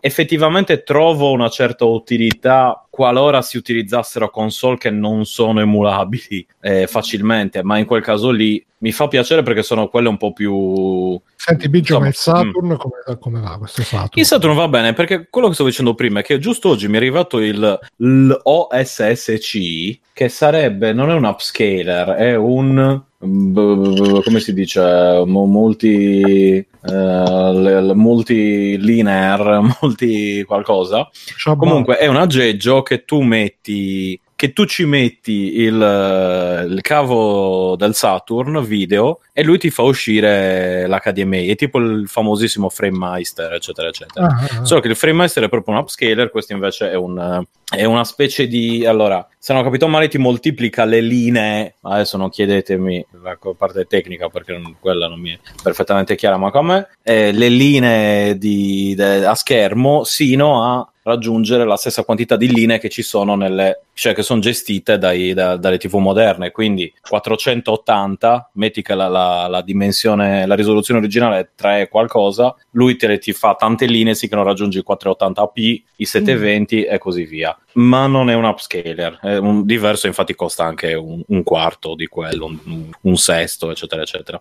Però è carino e migliora notevolmente comunque la qualità dell'immagine e appunto in questo caso qui, tra quest'accrocchio e i cavi che più o meno si trovano abbastanza facilmente, anche fatti da siti eh, occidentali con qualità che in certi casi, ad esempio, certi cavi che si trovano oggi sono qualitativamente molto migliori rispetto a quelli che si trovavano prima. Quindi ehm, un po' la paura del trovarsi la console vecchia e la rottura di palle sul come collegarla. Se uno vuole giocare con, con la console originale, in questo caso non c'è perché vai lì, attacchi la presa e è finito. Però sì, mi rendo conto che la comodità di senza fare davvero nulla, cioè installare nulla, fare nulla, tu ti prendi questa mini console, vai, l'attacchi eh, con la cosa, l'HDMI. Quindi come lo prendi sto PC No. Engine? No, non ci penso neanche. Piuttosto mi prendo quello originale e ci fico dentro la, solito, la, la scheda tipo Everdrive e gioco con quello originale. Alla fine, se uno si fa due calcoli con i prezzi, eccetera, eccetera, eh, non pensate che siano così lontani a seconda di quello che cercate, chiaramente, da una, da un- una console originale più il cioè hardware originale più cartuccia eh, Everdrive, quindi multi, multi-ROM. Chiaramente dipende dai In casi. questi casi, Sì. eh, al di là del prezzo che magari può essere simile, ma quanto è facile trovare un PC engine? Quanto Ecco, è allora, facile mm. essere sicuri che funzioni tutto? Perché è roba di Esatto. 30 anni fa, eccetera. Cioè, per quale motivo fare un paragone? A prezzo simile, Mhm. perché comprare l'originale comunque? Visto che magari te lo becchi rotto o che si rompe il mese dopo, o perché c'ha un'età. Cioè, Sì, già sì, di sì, base parte svantaggiato perché c'ha 30 anni contro una macchina nuova che costa uguale, però è nuova. Al di là poi del discorso qualitativo, il piacere del feticcio dell'oggetto vecchio. Il feticcio, que- quello non, come dire, lo conto, lo, lo metto in mezzo, ma lo, Lo capisco, ma lo metto fra le perversioni. Esatto. Cioè, se ce l'ho, ok. No, allora mettiamola così: su certe console il prezzo, cioè probabilmente il prezzo, cosa ne so, se vai a prendere una PlayStation 1 per dire, ti costa meno della PlayStation Classic e, e- tutto sommato non è, tendenzialmente funziona, ecco, mettiamola così. Chiaramente devi. no- non c'è nessun motivo per il quale prendere quella piuttosto dell'altra, se non uno il fatto di avere la- quella- l'hardware originale, quindi neanche proprio il feticismo, proprio il fatto di avere quell'hardware lì, mentre invece quello che hai nella versione mini è comunque una forma di emulazione, quindi non è, il, non è Certo, l'hardware non originale. è la stessa cosa a livello di concetto, ma a livello di utilizzo poi è effettivamente utilizzo, quello. Sì, sì, sì, beh, è- è sempre un'emulazione, quindi questo è una cosa. Seconda cosa, la quantità di giochi in teoria non si può, in teoria chiaramente, io parlo senza modifiche, non si possono Comprato avere così tutti i come giochi. in scatola, certo, hai solo i giochi che ti Esatto, hanno cioè, hai quei giochi lì e tu magari vuoi, mettere, vuoi giocare a qualcos'altro e non puoi, e anche, avendo, anche avendo l'originale per dire, per assurdo. E... Beh, l'hai fatto la selezione di giochi è quello che probabilmente ha ucciso in culla la PlayStation Mini perché la sezione di giochi non ha soddisfatto nessuno e di fatti Eh, è sì. passata da la vendiamo a 100 euro a la stiamo mettendo nei cestoni a 30 vi prego portatela via e nonostante quello non me la comprerei comunque. No, Aspetto che me lì. la regalino col Plus. sì, sì, guarda, sì, verso i proprio le 10 cose- euro può essere che la prendiamo in Sì, forse 10 euro ci posso pensare. anche se non la Vediamo. bucano Esatto, quello È già vediamo. Ma bucata. è già bucata, tra l'altro, infatti. vabbè ma era Sì, sì, sì, era per dire. No, e quindi io personalmente non sapete che sulle mini console non sono troppo positivo a meno che non siano. Ecco, in questo caso qui per un attimo il pensiero mi è venuto perché sono effettivamente delle console poco diffuse, soprattutto in, eh, in Europa, diciamo, molto più in, eh, in Giappone e in, e in America, e quindi ha comunque una certa utilità il fatto di avere quello, cioè non ti sbatti, ti compri quello, hai i giochi principali se non, se non scelgono delle cagate assurde e, e più o meno magari sono anche i migliori che ci sono, dato che non è che avessero questo, cioè ok, avevo un parco giochi abbastanza ampio, ma magari non è che c'è, un buon 80% erano, se non ti piace cosa ne so, se non ti piacciono gli spara a tutti, fai prima a non comprarti, gli spara a tutti, gli spara a tutto, fai prima non comprarti. gli Stati Gli Uniti spari sono gli tutti. spara tutti. Esatto, anche a scuola in certi casi. E- soprattutto a scuola gli studenti li adorano Esatto. Il segreto, Ci i terroristi proprio. odiano, esatto, ci muoiono dietro i giochi. e, e invece, appunto, io preferirei vedere altre console non emulabili facilmente, come PlayStation 2, come il Saturn, eh, dove è un casino l'emulazione tuttora e insomma certe cose interessanti ci sono in entrambe le console. Nel Saturn davvero se facessero una versione mini penso che farebbero solo, solo del bene perché i giochi quelli realizzati bene, bene bene non sono tantissimi, cioè quelli guardabili al giorno d'oggi nel caso del Saturn. E, e secondo me se ci butti una console mini con 10-15 giochi, cioè l'hai fatta, eh. E PlayStation 2 ce ne sono talmente tanti. Come?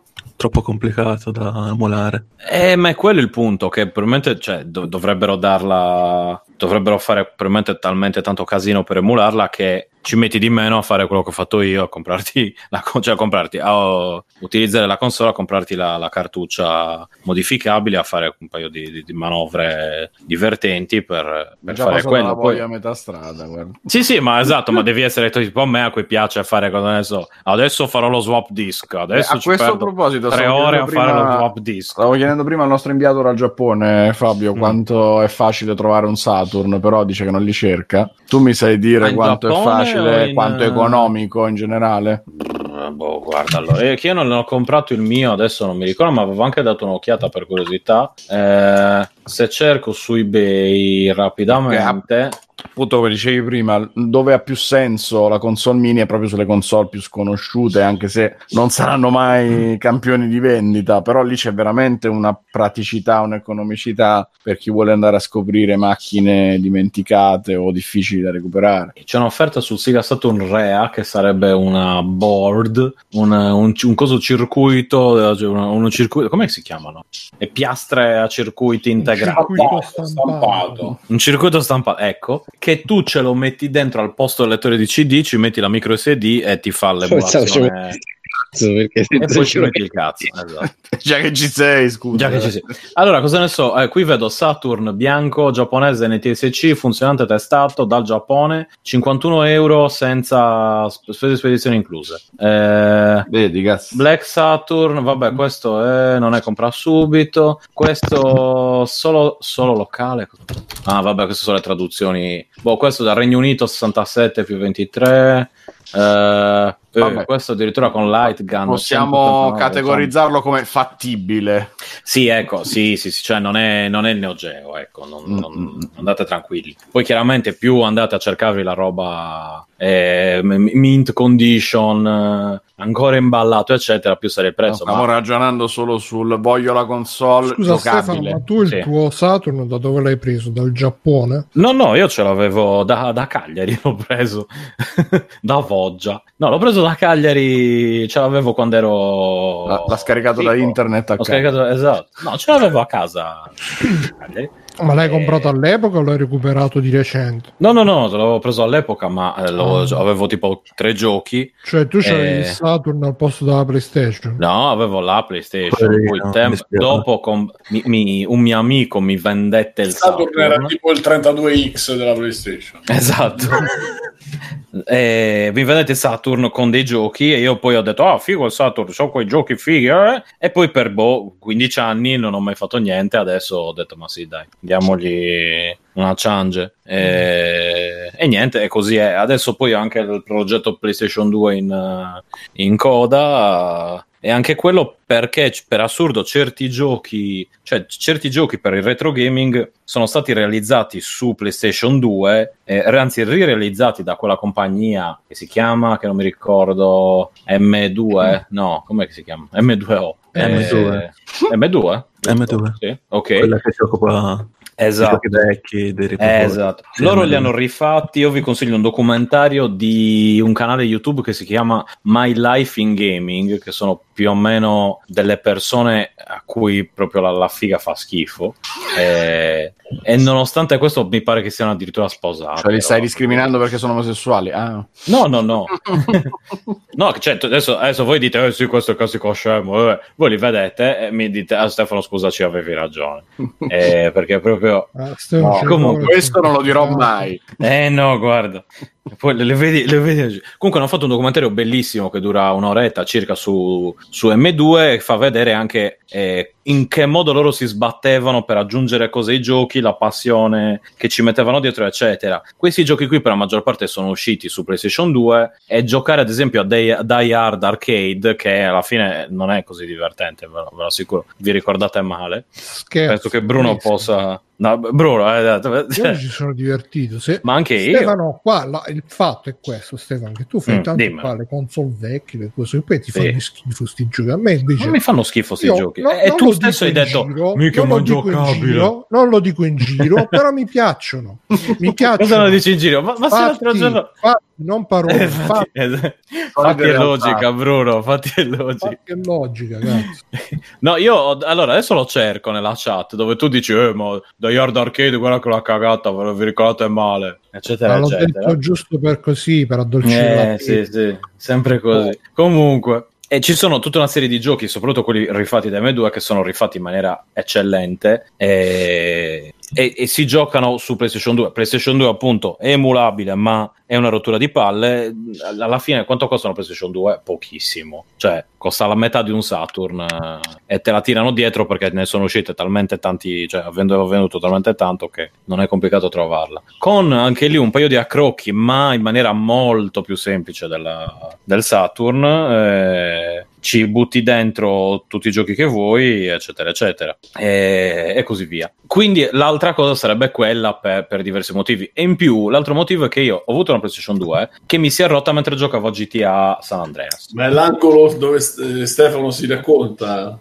Esatto. La casa di Io non, non mi ricordo qual era il senso della domanda. Lo ricordo. Ah, sì, se, se mi sarei comprato il. comprare PC Engine, poi E io ho detto, io ho detto oh, no, piuttosto mi compro il PC Engine originale. So. Sembra, sembra la scena dei Ah. Goonies, racconta tutto, allora a tutto, Esatto. Ah, Milioni di anni iniziato a fa la. Terra era una massa fusa. Esatto. E tutti hanno iniziato a fare. Stefano, lo sai che, che esce il, l'Atari VCS 2019 nel- alla fine del 2019 Sì, il ritorno di Atari Non ne frega un cazzo. Stefano il ritorno di Atari la prima Mi fa, console fa molto piacere. Atari VCS adesso Non ritorna nel 2019 Faceva Atari, cagare adesso. inutile. console di Atari Atari Cagare, Stefano, fa cagare, tornando. Atari Gli voglio tanto bene ad Atari, ma non me ne frega un cazzo. Mettiamola così. Perché ci ha lavorato Steve, gli vuoi bene, vero? Secondo me ci possono. Ah, non me lo ricordavo neanche. Stefano, sarà una console Sì, aperta. non si lava, non si lavava i piedi. Sarà una console aperta e quindi sicuramente ci potrà installare gli emulatori. Gli emulatori delle cose. de- de- cioè, se l'hardware è di Atari, cosa ci fa? Installare Emulatori di- di l'emulatore Atari sulla Atari. Ma che c'ha un processore normalissimo che trovi nei Ma computer. infatti, ma quello che mi fa girare il cazzo è quello che c'è. il mio Raspberry con 30.000 lire. Mm. Comunque. E ci, fa- ci mette pure, pure le unghie. Eh, Vabbè, Stefano, ma c'hai qualche extra credit eh, per noi? È un'ora che sto parlando di, di roba. sì, Sto parlando dell'upscaler, del, del multi-line multiplier. Eh, mi avete distratto adesso. E adesso non mi ricordo più come mi chiamo. Stefano, adesso ti leggo ah, cosa, sì. cosa hai scritto nelle, nel tuo No, non farlo, non farlo, Bruno. Tipo, ah, Hai scritto, Bruno, no! hai scritto XCOM 2 che vabbè, salterei perché Eh, ormai- vabbè, minchia, neanche mi ricordo quello che dovevo dire. Hellblade l'hai finito? Ancora lo devi finire. Lo sai che non l'ho, mai- non l'ho ancora finito il Blade. Eh, quando lo finisci, boh. Le Eh, ali lo di so, Oniamise l'hai finito? Eh, quello non è un gioco, è un, eh, è un anime. Un film. Eh, Sì. ti è piaciuto? Eh, sì, aspetta che adesso non mi ricordo. eh, Quello dove vanno sulla Luna. non è quello dove vanno sulla Luna. Come no? Quello che vanno nello spazio. Non vanno proprio neanche nello spazio. Come no? È tutto il film è lui che deve andare nello spazio. Le a- ah, pff, ho scritto Leani. Sì, sto, sto- purtroppo, ragazzi, sto, sto per- perdendo polli. Cosa stai dicendo? Le anni cosa hai trovato? Scusa. Dalle ani e, e poi mi dicevano gli, gli oni invece mi cercava gli oni giapponesi e dicevo che cazzo non sto cercando gli oni Stefano è quello dei Gainax col tizio che deve andare esatto spazio. Esatto allora la pa- peculiarità di questo film giapponese è che sì l'ho visto tutto solo che l'ho visto boh cinque mesi fa me lo sono anche dimenticato Toglierlo dagli extra credits allora. sì sì ma rapidamente ve lo consiglio perché è disegnato davvero bene Non ed te lo è- bello Come? Nemmeno ti ricordavi co- cos'era, hai dovuto cercare gli anni su Facebook. No, ho detto perché mi ricordavo, ho detto c'era qualche particolarità ed era la cosa che era fatta dalla Gainax. E l'altra è... l'altra è che tutta la tecnologia lì, tutta, anzi tutta la- l'estetica, tutto il- l'arredamento è scomodo. Ad esempio lì le finestre, invece che aprirsi... eh, da- dall'alto, cioè tu le abbassi dall'alto verso il basso oppure le apri da- dai due lati, da- come normale, come delle finestre. Lì invece si fanno dal basso verso l'alto, cioè sono è tutto scomodo. Voi lo guardate, spazio per chiuderle. sì, cioè tu c'è la finestra in basso e poi la tiri su e può si essere- chiude. Possono essere aperte solo da delle ragazzine adolescenti vestite con delle tutine attillate. Mm, n- n- anche, però non c'è troppa. No, ma di quelle cose lì, Zozz, è più, è più una storia di questo appunto che, che deve riuscire ad andare nello spazio. eh, e del- devono fare questo prototipo. In mezzo c'è, c'è roba di guerra, un, un pochino di amore. ehm, Eh, più bello questo è Evangelion. No, sono due cose completamente diverse, eh, decisamente Evangelio. Eh, ma ah, è uno dei doppiatori italiani Ivo De Palma, quindi anche solo Che è per Sirio questo. Dragone, Ivo De Paolo. se- però no, non è Pegasus. Tra l'altro io Pegasus. vorrei, vorrei salutare il doppiatore di Slump, di Dottor Slump, che è Ah, è morto. vero che è morto, cazzo. Il mio omonimo. Eh. E tra le altre cose, le musiche sono di Sakamoto, di questo simpatico mm, film, di questo anime, prodotto dalla Bandai e ultimo ma non ultimo appunto c'è la Gainax di mezzo e un- era, al tempo era uno dei il primo film della Gainax. E si vede cioè si vede in senso positivo mettiamola così. Ehm, niente quindi ne è uscito un seguito che io non ho visto si chiama Blue Uru o Aoki Uru Ah, eh, esatto, è un, un sequel, ma io non ho sinceramente guardato per adesso. Ma ve lo consiglio se volete una roba leggera che dura boh, un'oretta e mezza circa. Eh, chiaramente vi guardate in lingua originale, se no. Anzi, no, questo potete ancora vedere in italiano perché c'è Ivo De Palma che doppia il protagonista. Quindi molto nostalgico per me sto film perché è stato uno dei primi anime che vidi. Ah, quindi l'hai visto tu? Eh sì, eh, perché Ah. secondo te io parlo di robe che non ho visto.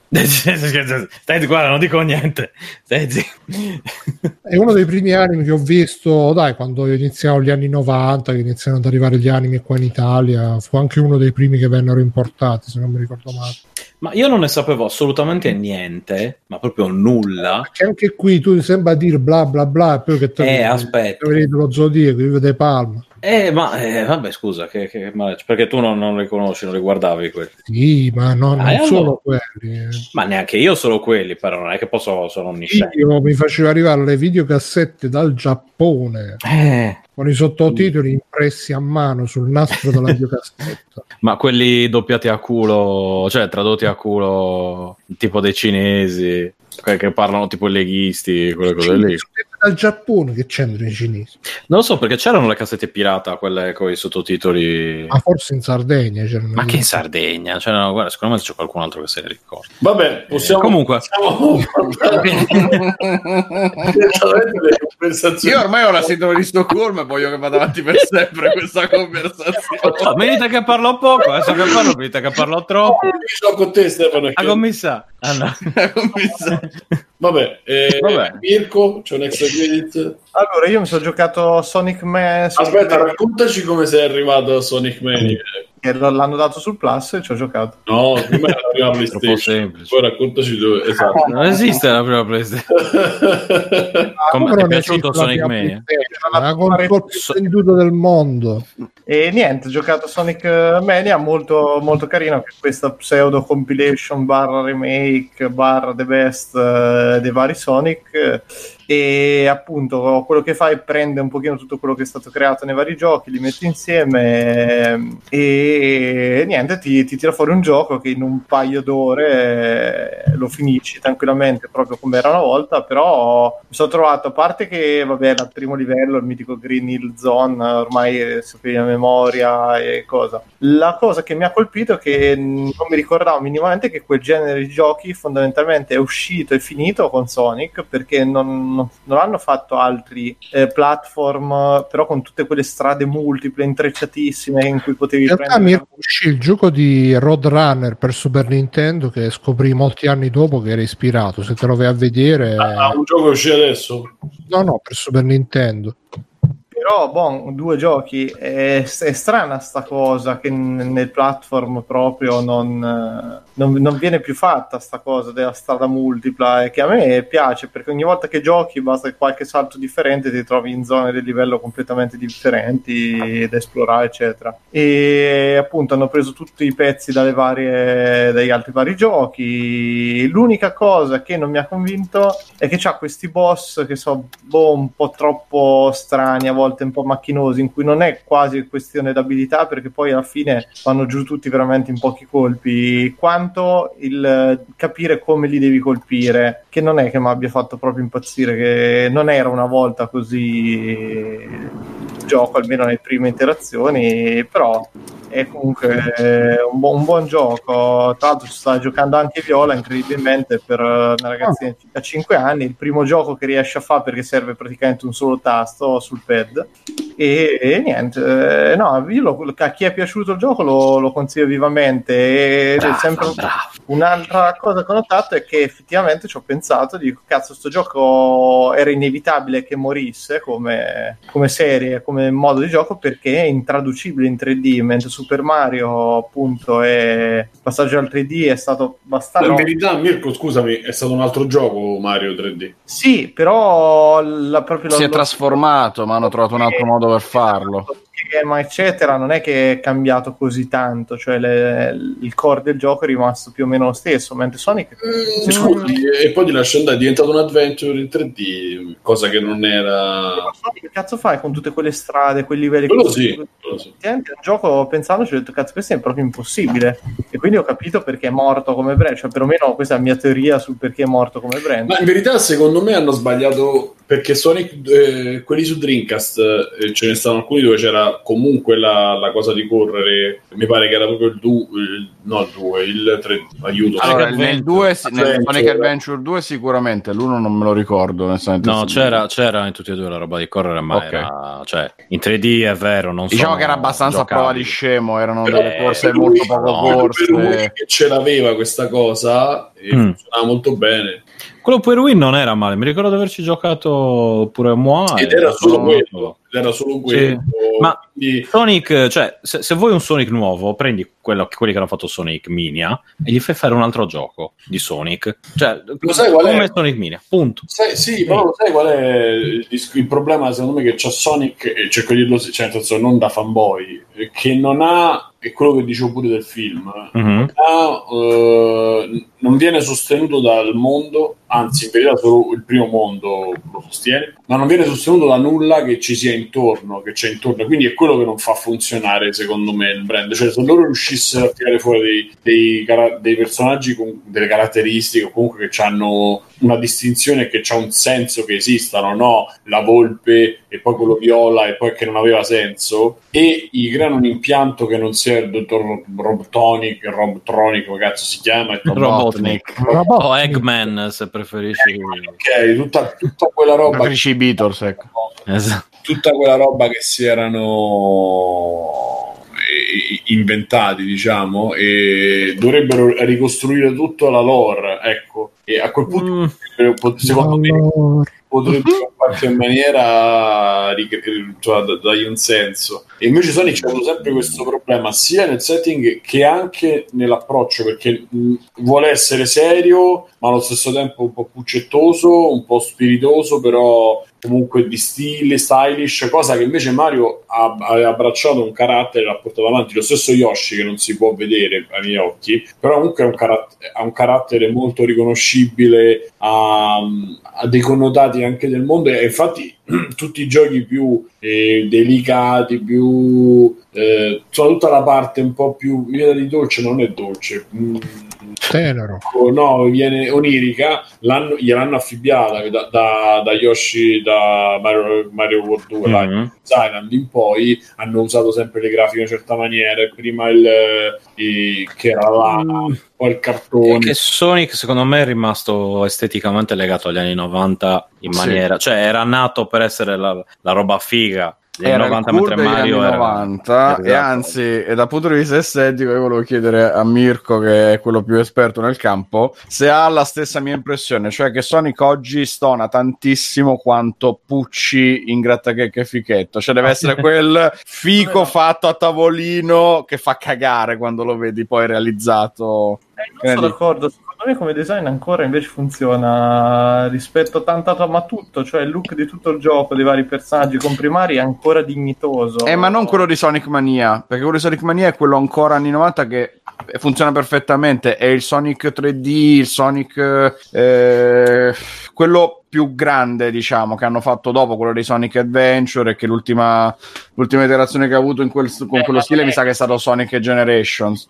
è proprio drasticamente diverso dall'altro. Ehm, sì, perché quello classico era più tondarello e poi a un certo punto è intervenuta la fase seconda metà degli anni 90 e quindi era più alto, più stiloso, più ah, sono figo. È un po' il remake de- delle macchine, cioè all'Apollo ci mettono una riga e dicono ah, questa è la Sì, versione. sì, è sì, quella roba là. tra punto e no punto, insomma, quale cazzo le ultime 10 punti che hanno fatto che sono tutti uguali. Belli bustesi col cappello nuovo.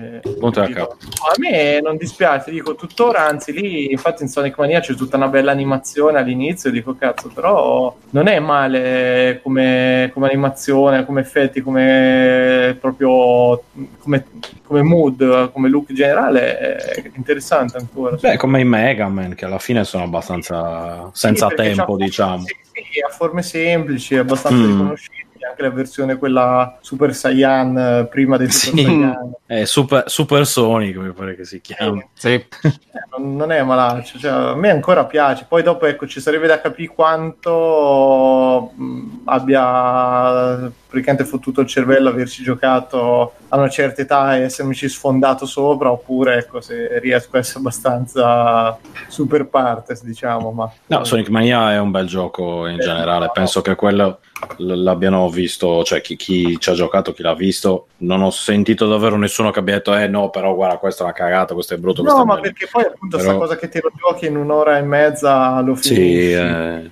una, una roba che io non mi ricordavo da te che l'ho finito quasi il primo colpo perché è veramente facile come gioco e poi ci ho rigiocato ogni tanto ecco ci rigioco con Viola così facciamo una partita e.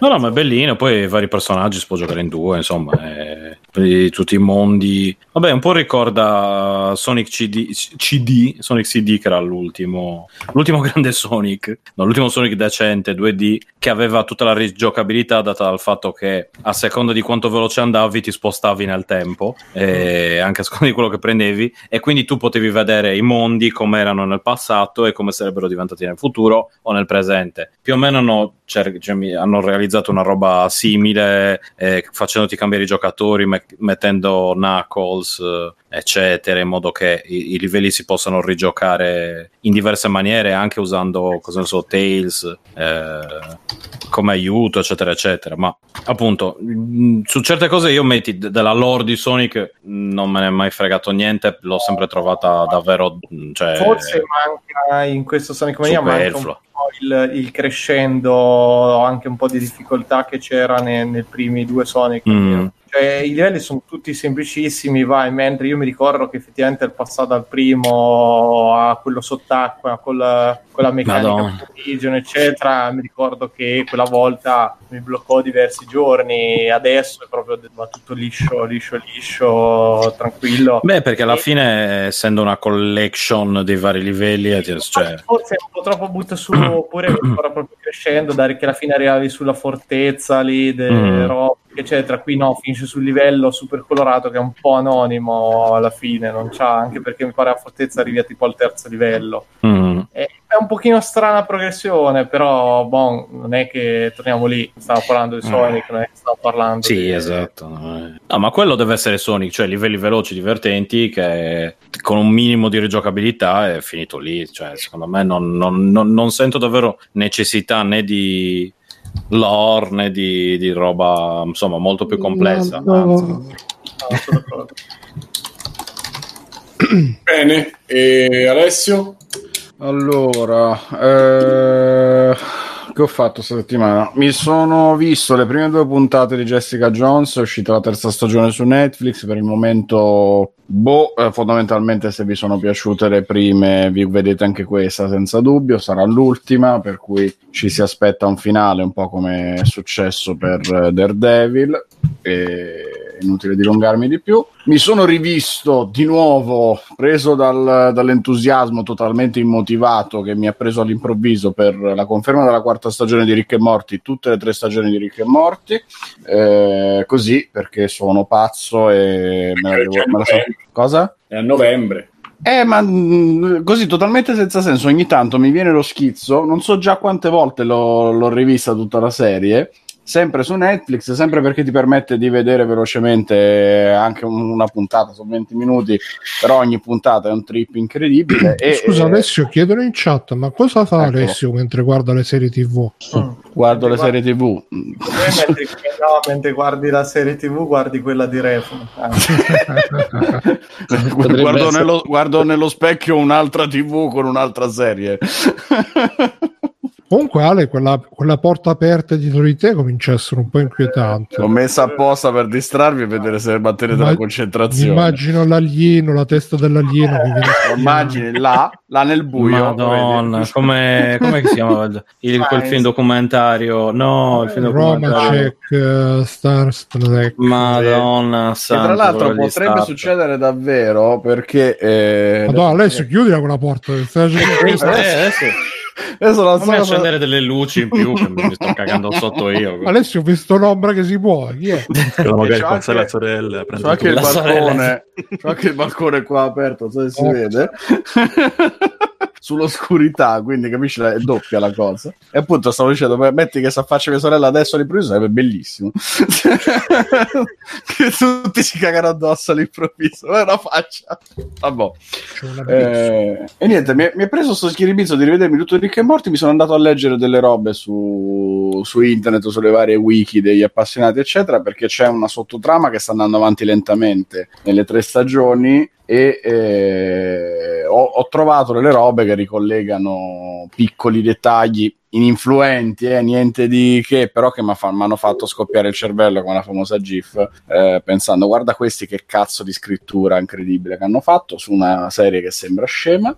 E ho iniziato per la gioia di grandi e piccini Dark Souls Remastered su PlayStation 4 perché l'ho pescato da un Media World a 10 euro e quindi mi sono detto vabbè visto che mi ero bloccato drammaticamente con la versione Switch Eh, ricominciamolo per la ricominciamolo su PlayStation 4 così ho la scusa di, di streamarlo e quindi di avere a 10 euro l'avevo preso pure io però eh. esatto e quindi di avere gli amici che mi, ro- mi rompono il cazzo e mi dicono quanto sono scarso di free playing eh, che, che vuoi fare? Vuoi fare dopo che hai fatto successo con free playing Sì. vuoi lanciare il tuo canale privato? esattamente punto proprio a quello. Tipo come ha fatto Fabio con Red da mano tra No, più che, altro, più che altro perché il problema, Bruno, il problema, mi dovresti conoscermi, è che per me è molto difficile limitarmi mentre gioco a Dark Souls. Ah, in quel E, senso. e quindi potrebbe, Ah, potrei fartilo chiudere il canale. Sì, sì, no, fatto sul tuo canale. Ah, vabbè, ci, ci possiamo No, mettere no. d'accordo, faccio fioretto una serata. Ascolta, ma Alessio, inizi Eh. i tuoi video urlando Kawabanga ragazzi? Esattamente. Mirko, ma io non so se te l'ho detto questa cosa, ma te la devo dire. Giravo per le strade vicino del mio quartiere e su un muro ho, scritto- ho letto scritto Latinos. No, lo giuro, faccio una foto se riesco. Sono morendo. quelli di Latina. Latinos. Esatto. Un alieno. Oddio! Ciao Erika. Madonna, Ti salutano. amo i miei fan. Ah, io pensavo avessi detto la frase che dice Bruno stasera, quindi dei giapponesi, com'è? Yamete. Subarashi. Ah no, non era Subarashi, era... Yatta! Vabbè, Ci- vabbè, chi Bruno faccio un extra sta, diventando una specie Io sto sudando sette camicie. È una cosa Bruno, un extra credit. è ora di fare qualche squaz adesso. Adesso mi organizzo. Oh, yeah! Allora, c'ho un po' di robe. Bruno, ti prego. Eh. C'ho un po' di robe, vado molto veloce. Allora, Chernobyl ve lo consiglio, ne ho parlato ampiamente su Telegram, quindi non mi ripeto qui perché possiamo parlare per non offendere Simone. Esatto. Esatto. Ovviamente, L'abbiamo Simone, visti tutti qui e nessuno ne ha voluto parlare, immagino. se lo so, del coraggio. No, ma se ne parla qualcun altro, io ne parlo volentieri. Io visto. Io ne ho parlato in tempi non sospetti, prima che Simone si accendesse. di Chernobyl. Ah, io sono silenzio. Prima che Simone fondesse il nocciolo. No, vabbè, dai, allora faccio una- una- un breve recap. Per me è una serie molto bella e fatta molto bene. Oltre alla ricostruzione della tragedia, dell'incidente, ha anche, secondo me, una certa estetica nel riprodurre proprio il fascino del- di questa energia nucleare che viene descritta come, aff- come terribile, ma terribile nel doppio senso di terribile come pericoloso, ma anche terribile come atterrente, affascinante. Atterrente si può dire, boh, che ti atterrisce, ti affascina. Terrente non credo che esista, però... Mm, mm, Eh, mm. beh, in Sardegna capirà. In Sardegna. Non c'è dell'acqua potabile, sicuro se c'è dell'atterrente. ok. E quindi è molto bella. In certi momenti mi ha ricordato, lo dicevo appunto nel messaggio, Half-Life, anche come sonorità, ma anche come ambienti. Sembrava veramente di, di stare là in Black Mesa. Sono ispirati al Forse, forse è Oh. Half-Life 3. Un po' sì, dai, cer- certe sonorità, certe robe me l'hanno ricordato. Poi per il resto, bella anche la narrazione. Tra l'altro, ho scoperto che Boris, il personaggio del, uh, del generalissimo incazzatissimo, Sherbina. Esatto, e il, uh, l'attore che lo fa è lo stesso che faceva il tizio Dei di. Pirati dei Caraibi. eh. Eh, no, ma a parte quello, il tizio di. come si chiama il film di Lars von Trier con, uh, che scopano? Infomaniac. Infomaniac, bravo, era quello che faceva l'Infomaniac e non l'avrei mai riconosciuto. Quindi Eh, non è neanche quello di The Terror, scusa. No, No, quello no, è Jared no, quello è l'altro. Eh, eh, Terror nome no. è quello con gli occhiali. Eh, sì, ok, è l'altro. No, Bruno parla di Stellan Skarsgård. Esatto, Ah. quindi- Eh, capito, parla di Scanlans. Certo, l'irreprensibile. Che potrebbe essere più noto a tanti per la parte fatta nei film Marvel, tra l'altro. Eh sì, purtroppo. no, e tra l'altro Ta- tanto Esatto. di cappello perché veramente un gran cioè in, in Infomaniac sembra veramente un'altra persona quindi attorone e c'è questa appunto questa bella questo bel team fatto dal, dal generalissimo incazzoso però buono di cuore alleato con lo scienziato timido ma preciso che nessuno l'ascolta però appunto grazie al generalone fratellone tutti le ascoltano c'è la figura della scienziata che è molto bella perché ti dà proprio l'idea della do- donna rossa forte che ah, ti- ah, e c'è anche c'è anche Simone tu questo non lo sai c'è anche Fares Fares c'ha un ruolo in eh, questo e, e sarebbe quello che, che va in giro poi quando devono andare ad azzeccare gli animali e che si prende sotto la sua ala il novellino. È proprio lui? Ah, no non è Joseph. Joseph è quello che conoscieva Fares è il, è il fratello Fares Fares. Ah, ok. e quindi molto bella come serie, ripeto, valori di produzione molto alti, è davvero bella da vedere proprio, è bella da seguire, non si perde mai, non si dilunga mai. L'unica scena lenta è quella iniziale che mi ha fatto addormentare, ma poi dopo va, va tutta... E appunto poi ti trasmette questo... È, è normale anche che dopo tutta la gente si sia precipitata a vedere cosa è successo, cosa non è successo, perché pure io come tutti quanti conosciamo tutti la, la tragedia di Chernobyl, la nube tossica che un giorno si spostava qua, un giorno si spostava là. cioè- proprio i genitori con la paranoia, le patate, cose. non me lo ricordo Eh, onestamente. sì, a me l'hanno raccontato. eh. Però mi ricordo che in televisione si sentiva sta nube tossica che si era spostata qua, si era spostata là. Però vedendo la serie ti rendi conto che abbiamo rischiato veramente grosso eh, rispetto al- a quello che poteva succedere. Veramente poteva rimanere l'Europa Sì. tipo Mad Max. Poteva rimanere offesa. Eh, molto sì. E che, che era una cosa che onestamente non, eh, di cui onestamente non mi rendevo conto. Pensavo che al massimo male che andasse rimaneva appunto offesa Chernobyl e dintorni, come poi alla fine effettivamente è successo. Invece veramente- Senti, senti, diamo, scusa, ti interrompo. Diamo buonanotte all'Inge che deve prendere l'altro. Ciao Michele, buonanotte. Buonanotte. Ciao, Ciao, buonanotte. Grazie di essere stato Linge. Buon proseguimento. Ciao, ciao, grazie. Ciao. E quindi niente, a me eh, è piaciuta molto. E l'unica cosa che mi è rimasta un po' il dubbio è che, come- ovviamente, come, tutti, come tutte le serie basate su storie vere, è un po' drammatizzata. Quindi,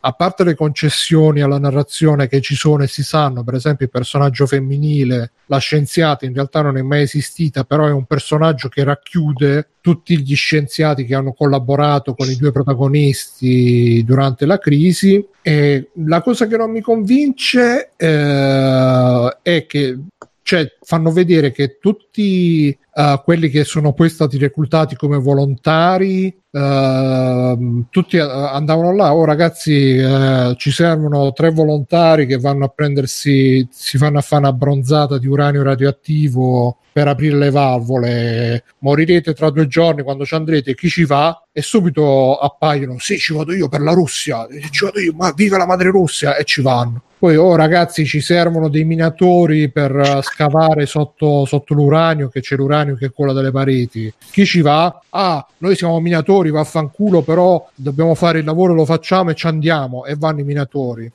E mi sembra boh, un po' poco realistico, secondo me. Il Giappone è data così a Fukushima. Non lo sto scherzando.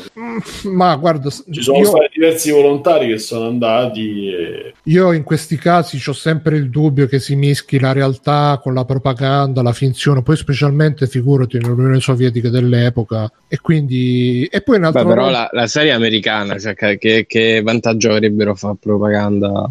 Ma guarda, il mio, il mio dubbio, che ho anche approfondito di più su Telegram, è che abbiano voluto, da un punto di vista propagandistico, le cose che non mi tornano molto sono uno, che hanno dipinto tutti quelli del popolo come tutti bravissimi, appunto, che subito si gettano volontari in mezzo al fuoco, proprio nell'uranio, si buttano eh, così senza nessun ripensamento, tutti dei santi. No, però secondo me Bruno c'è anche molto il fatto che non c'erano veramente chiaro quan- quali fossero le conseguenze di certa roba. Cioè...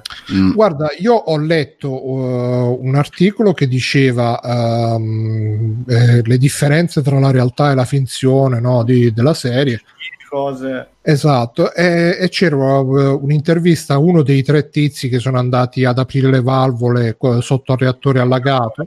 Sì, due sono ancora vivi e uno diceva che oggi vive con una pensione tipo di 300 euro al mese e questo ha detto nell'articolo c'è scritto ah no, ma hanno detto di andare a fare questo lavoro, io l'ho fatto, che è una roba un po' diversa rispetto a come viene raccontata nel film, dove, nella serie dove invece dicono che prima li hanno avvisati, li hanno detti guardate che è una roba suicida e questi si sono offerti volontari. Poi no, magari ti fanno intendere che non è che c'erano tanta scelte che quando ti chiedevano una cosa eh, sì eh... sì sì no però capisci che è una cosa è dire e far vedere proprio la roba eroica di quello che dice nomi ok Esatto, e un'altra invece che, che, ti prendono là senza dirti niente e ti dicono no vai là, mettiti sta maschera anticas così per bellezza, stai tranquillo e vai là. Eh, diciamo che mm, quella scena lì dei tre volontari è probabilmente molto romanzata sulla quantità di persone, sul no no glielo dobbiamo dire, eccetera, eccetera. Anche perché se questo poi ha rilasciato intervista dove dice no, eh, ma hanno detto di andare punto, tendo più a credere che sia andata così. Sui minatori in realtà anche lì pare che i minatori siano stati presi e portati là e basta, senza nessuna spiegazione, senza dirgli chissà che rischi correvano, eccetera. E mh, mm, non c'è appunto tutto questo eroismo, c'è un, uno sforzo eroico da parte di tutti, ma non voluto, non, non, non, conscio probabilmente, perché appunto non tutti sapevano la gravità della situazione, non tutti realizzavano che magari questa cosa gli andava a, a diminuire anni di vita o a portargli, a portargli malattie. Sì, Scusate, ogni tanto mi si interrompe, cioè, c'era il fumo che ogni tanto mi sta interrompendo, non so che sta succedendo. Ma quello è reso bene quando proprio all'inizio vedono tutta sta roba che brucia, tutti questi colori fa, è bellissimo, cioè con la gente che sta lì a guardare, no? Eh, quello leggevo che è un fatto veramente accaduto e che le persone che erano lì poi sono effettivamente tutte morte Scusate, poco tempo dopo. La tizia che va in ospedale che gli fa ma, ma è soluzionato, cioè nonostante l'infermiera gli abbia detto guardi non ci sia più di mezz'ora, non lo tocchi per nessun motivo e questi fanno perché? C'è solo delle ustioni, e, insomma non era proprio così a fine. Vabbè, comunque in sostanza la serie mi è piaciuta molto, da un punto di vista diciamo della ricostruzione della criticità ho un, po' di dubbi, ho anche un po' di dubbi che appunto si sia voluta dare questa visione della Russia col popolo nobile e i politici tutti corrotti, che per me da un punto di vista propagandistico l'intento potrebbe essere questo se lo vedono i russi pensano ah noi russi popolo siamo proprio forti però i russi politici sono proprio una merda togliamo Putin dal governo così per fare ma al di, al di là del complottismo Bruno è anche una facile scappatoia narrativa mettere in scena quando devi fare una storia corale di questo tipo quindi poi basata su fatti veri un po' inventata eccetera mettere che le persone semplici sono le persone che stanno estranei ai fatti e quindi per forza di cose non possono averci una malizia, sono sicuramente eh, ingenue, se non vuoi dire buone, mentre invece i coinvolti, appunto il direttore della centrale, i vari quadri, eccetera, quelli sono tutti più o meno eh, stronzi perché stanno pensando al loro tornaconto personale, alla promozione, all'incarico di potere, a, eccetera, eccetera. E quindi ovviamente ne esce fuori una narrazione basata su questo. Ci sta pensare che possa avere un qualche tipo di calcolo l'aver fatto un racconto eh, con elementi propagandistici, perché magari non è tutto, ma che qualcosina un pochino ti influenzi in quel senso, ci può stare. Però penso semplicemente che in realtà sia fatto così perché solo così lo puoi fare alla fine un racconto di questo tipo. Eh, è come sì, andare a lamentarsi che il biopic non è fedele in tutto e per tutto, pensando a, che ne so, Patch Adams, che non era esattamente la storia vera, ma era un film di Robin Williams che somigliava alla storia di Patch Adams, capito? Sì, sì, no, eh, comunque ripeto, a parte queste robe che poi sono anche un po' paranoie mie, è veramente bella come serie. Mi, la definirei quasi una serie fantascientifica, ripeto, perché comunque ti trasmette molto anche la, la fascinazione per queste robe scientifiche, per la loro potenza, per la loro incontrollabilità, per la loro. Uh, per la loro natura stessa, cioè quando, anche quando all'inizio si vede proprio che uh, c'è un tecnico che va lì e guarda proprio nel nocciolo e vede sta roba incandescente che brilla nella notte, oppure uh, quando, quando, l'aereo si ficca nel, nel fumo e ne esce fuori pieno di radiazioni, veramente figo. E quello è clamorosamente inventato, leggevo. No. L'elicottero.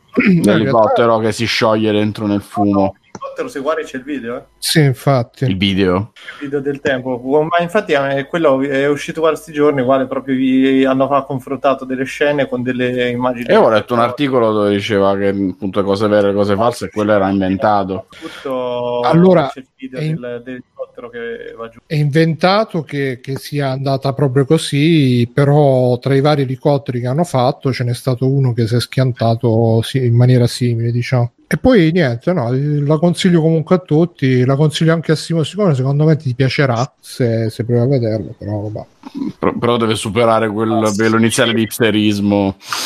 No, no, è che tanta gente veramente non si ricordava proprio, cioè non si ricordava, sembrava non si ricordasse fosse successo. Ma, ma non è quello, è, è, il problema di quando una roba diventa va sulla bocca di tutti. Però poi salvasse, cioè, sta cosa che un po' di persone hanno, non è che se uno, a parte che non l'ho vista, quindi non, e non giudico l'opera, che non l'ho vista.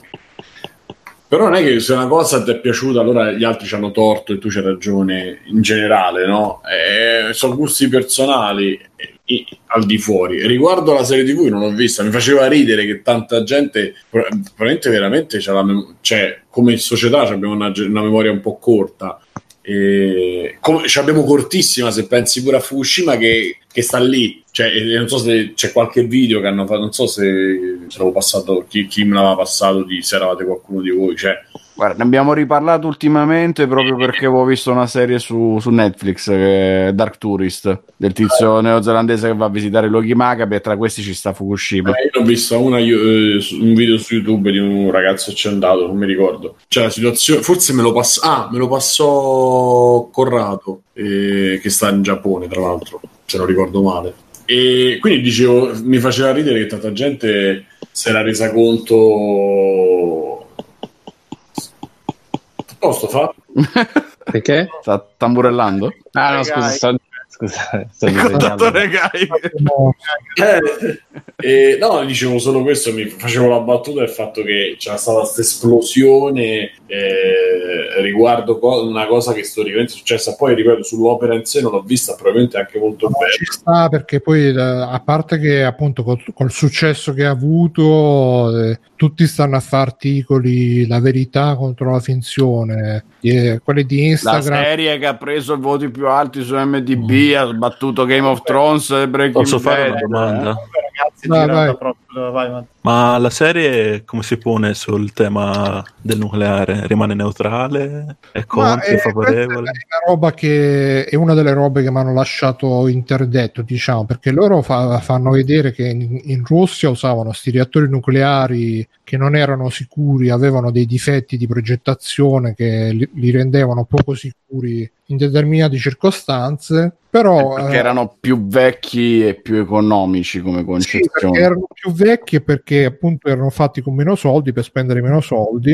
e a un certo punto uh, c'è quella che io ho visto un po' come una diciamo una, una marchettata eh, che dicono ah sì perché noi i reattori in Russia li facciamo con, con, pochi soldi, non come i reattori occidentali che hanno tutte le norme di sicurezza. Sì, c'è la scena del, del congresso no? dove dice che noi loro sono l'unica nazione al mondo che li fa ancora in quel modo che là mi è sembrato un po' una roba anche là propagandistica barra marchettara a favore del nucleare eh, che non ti dice vive il nucleare però ti dice no tranquilli che a Chernobyl è stata una roba perché stavamo inguaiati però e tutto il resto è tutto sicuro. Secondo me lo schiva in realtà per rispondere a Matteo. Non, non eh. credo che la serie prenda posizione in merito alla sicurezza del nucleare semplicemente mette in scena che cos'è successo e per perché spiegandoti guarda erano pure reattori vecchi erano reattori progettati male per certe cose c'è stato l'errore umano peggiorato dai problemi umani più i problemi tecnici eccetera eccetera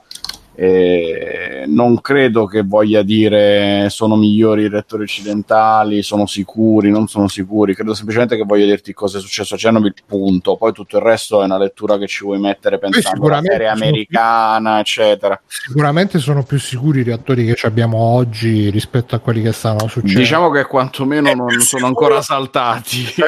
sicuro proprio non, non farli, però... Eh eh, perché poi da lì la discussione è degenerata in nucleare sì, nucleare no, e quindi no, le voce... Sono, per quello che mi riguarda, nucleare no, non ci sono. Non ci sono. sono, sono d'accordo. Stiamo parlando anche su Telegram eh, con... Uh con altri, eh, sì, no, la mia opinione è che il nucleare va bene, però in Italia no, perché in Italia... Però con moderazione. No, in verità, per quello che mi riguarda, tutto que- ecco, la Rus- dalla Russia in poi fate come vi pare, che già è rischioso. E, tutto Nord Europa, Gran Bretagna andava male Chernobyl, eh, lo stare in, eh, in, Russia, cioè non è che qui non ci arrivava, anzi avrebbe tipo nuclearizzato veramente tutto. Sì, il calcolo, il calcolo sì. che fanno è proprio che prendeva una roba, cioè metà Europa non, non la trovavi sì, più praticamente. Sì.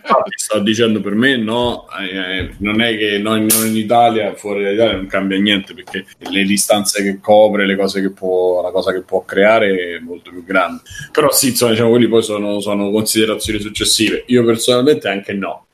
No, guarda Simone, per come la penso io, uh, sicuramente questo, questa serie ti fa capire che se, anche se tu con tutte le misure di sicurezza, se qualcosa però va a finire che va storto, va storto male. Eh, in questi casi, certo. però nella, nella fattispecie, uh, io su Telegram ho detto va bene, ce l'abbiamo in Francia, ce l'abbiamo al confine, sti cazzi, però in Italia no, gestiti da italiani no, perché in Italia già abbiamo l'ILVA che, eh. che, che, che, affossa tutta una regione. Già abbiamo Napoli che te, ti mangia la mozzarella alla diossina. Ma, perché...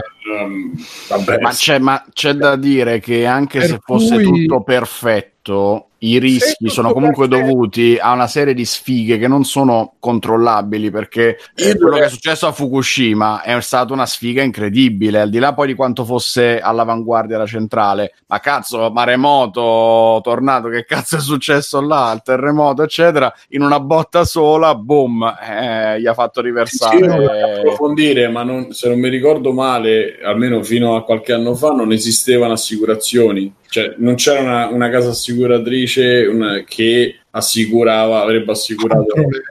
Vabbè, ma ti immagini? Non, hanno, non le puoi assicurare, quindi insomma. No, comunque centrale nucleare mettetele dove cazzo volete, però non le fate fare in Italia, non le fate gestire da italiani perché noi italiani non siamo capaci. Ma mm, ci facciamo la pasta. Allora, la storia che conosciamo su, su Chernobyl ci fa pensare che sia una storia dovuta più a errori quasi politici, oltre che quelli umani, tecnici, eccetera, no? Per cui uno potrebbe dire, beh, si spera che dopo quello che è successo lì 30 anni fa, i paesi abbiano imparato che con certe cose c'è poco da scherzare e non puoi far comandare alla politica un qualcosa di così potenzialmente devastante se qualcosa va storto per errori del cazzo del tipo dobbiamo fare il test di sicurezza per risparmiare, eccetera, eccetera. Il problema è con quale fiducia affidi un potere del genere in mano a eh, persone che già non hanno saputo gestire magari vuoi la centrale nucleare, vuoi le, l'esempio diceva Bruno dell'Ilva, eccetera, i problemi che abbiamo noi in Italia e tutto quanto, effettivamente è difficile dire ma sì, ormai abbiamo la tecnologia, abbiamo le conoscenze, non ripeteremo più i stessi sbagli, se ne faranno di nuovi. Cioè, è difficile non essere pessimisti con queste cose perché il nucleare eh, è una potenza sì pulita, ma che comunque in realtà genera scorie, non è vero che è pulita al 100% e che poi è una potenza devastante devastante, la potenza delle stelle, quello che alimenta cose molto molto più grandi di noi. Quindi... Nel Monte Iocca è successo, sono successi parecchi casini perché le scorie, non c'è un posto sulla Terra dove le scorie non sono raggiunte dall'acqua. Quindi vabbè, non ne parliamo adesso perché è brutale. È quasi Andiamo... peggio dell'alieno fuori dalla mia porta. Eh, sì. Andiamo, sì, dai, io direi.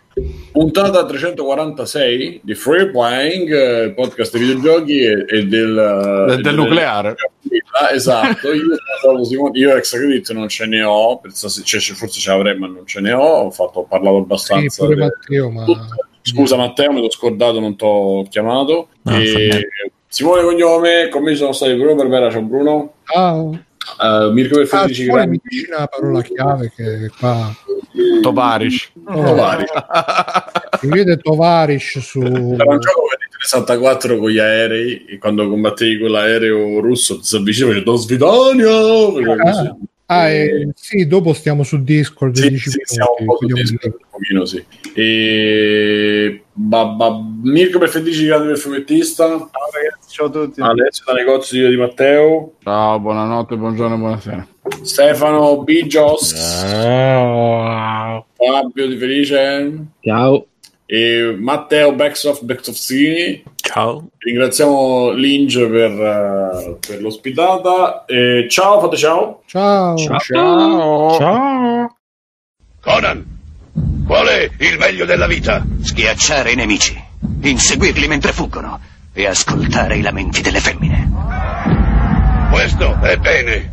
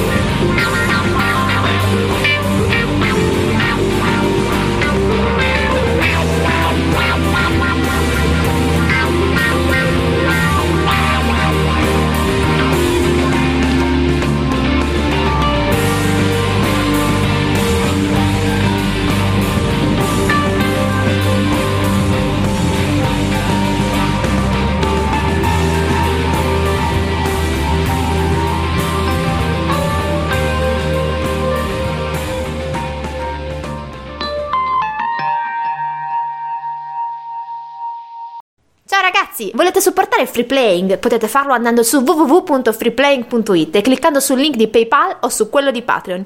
In più, Free Playing è anche affiliato a Amazon e riceve una piccola commissione sugli acquisti fatti tramite il banner Amazon presente sul sito. Ciao!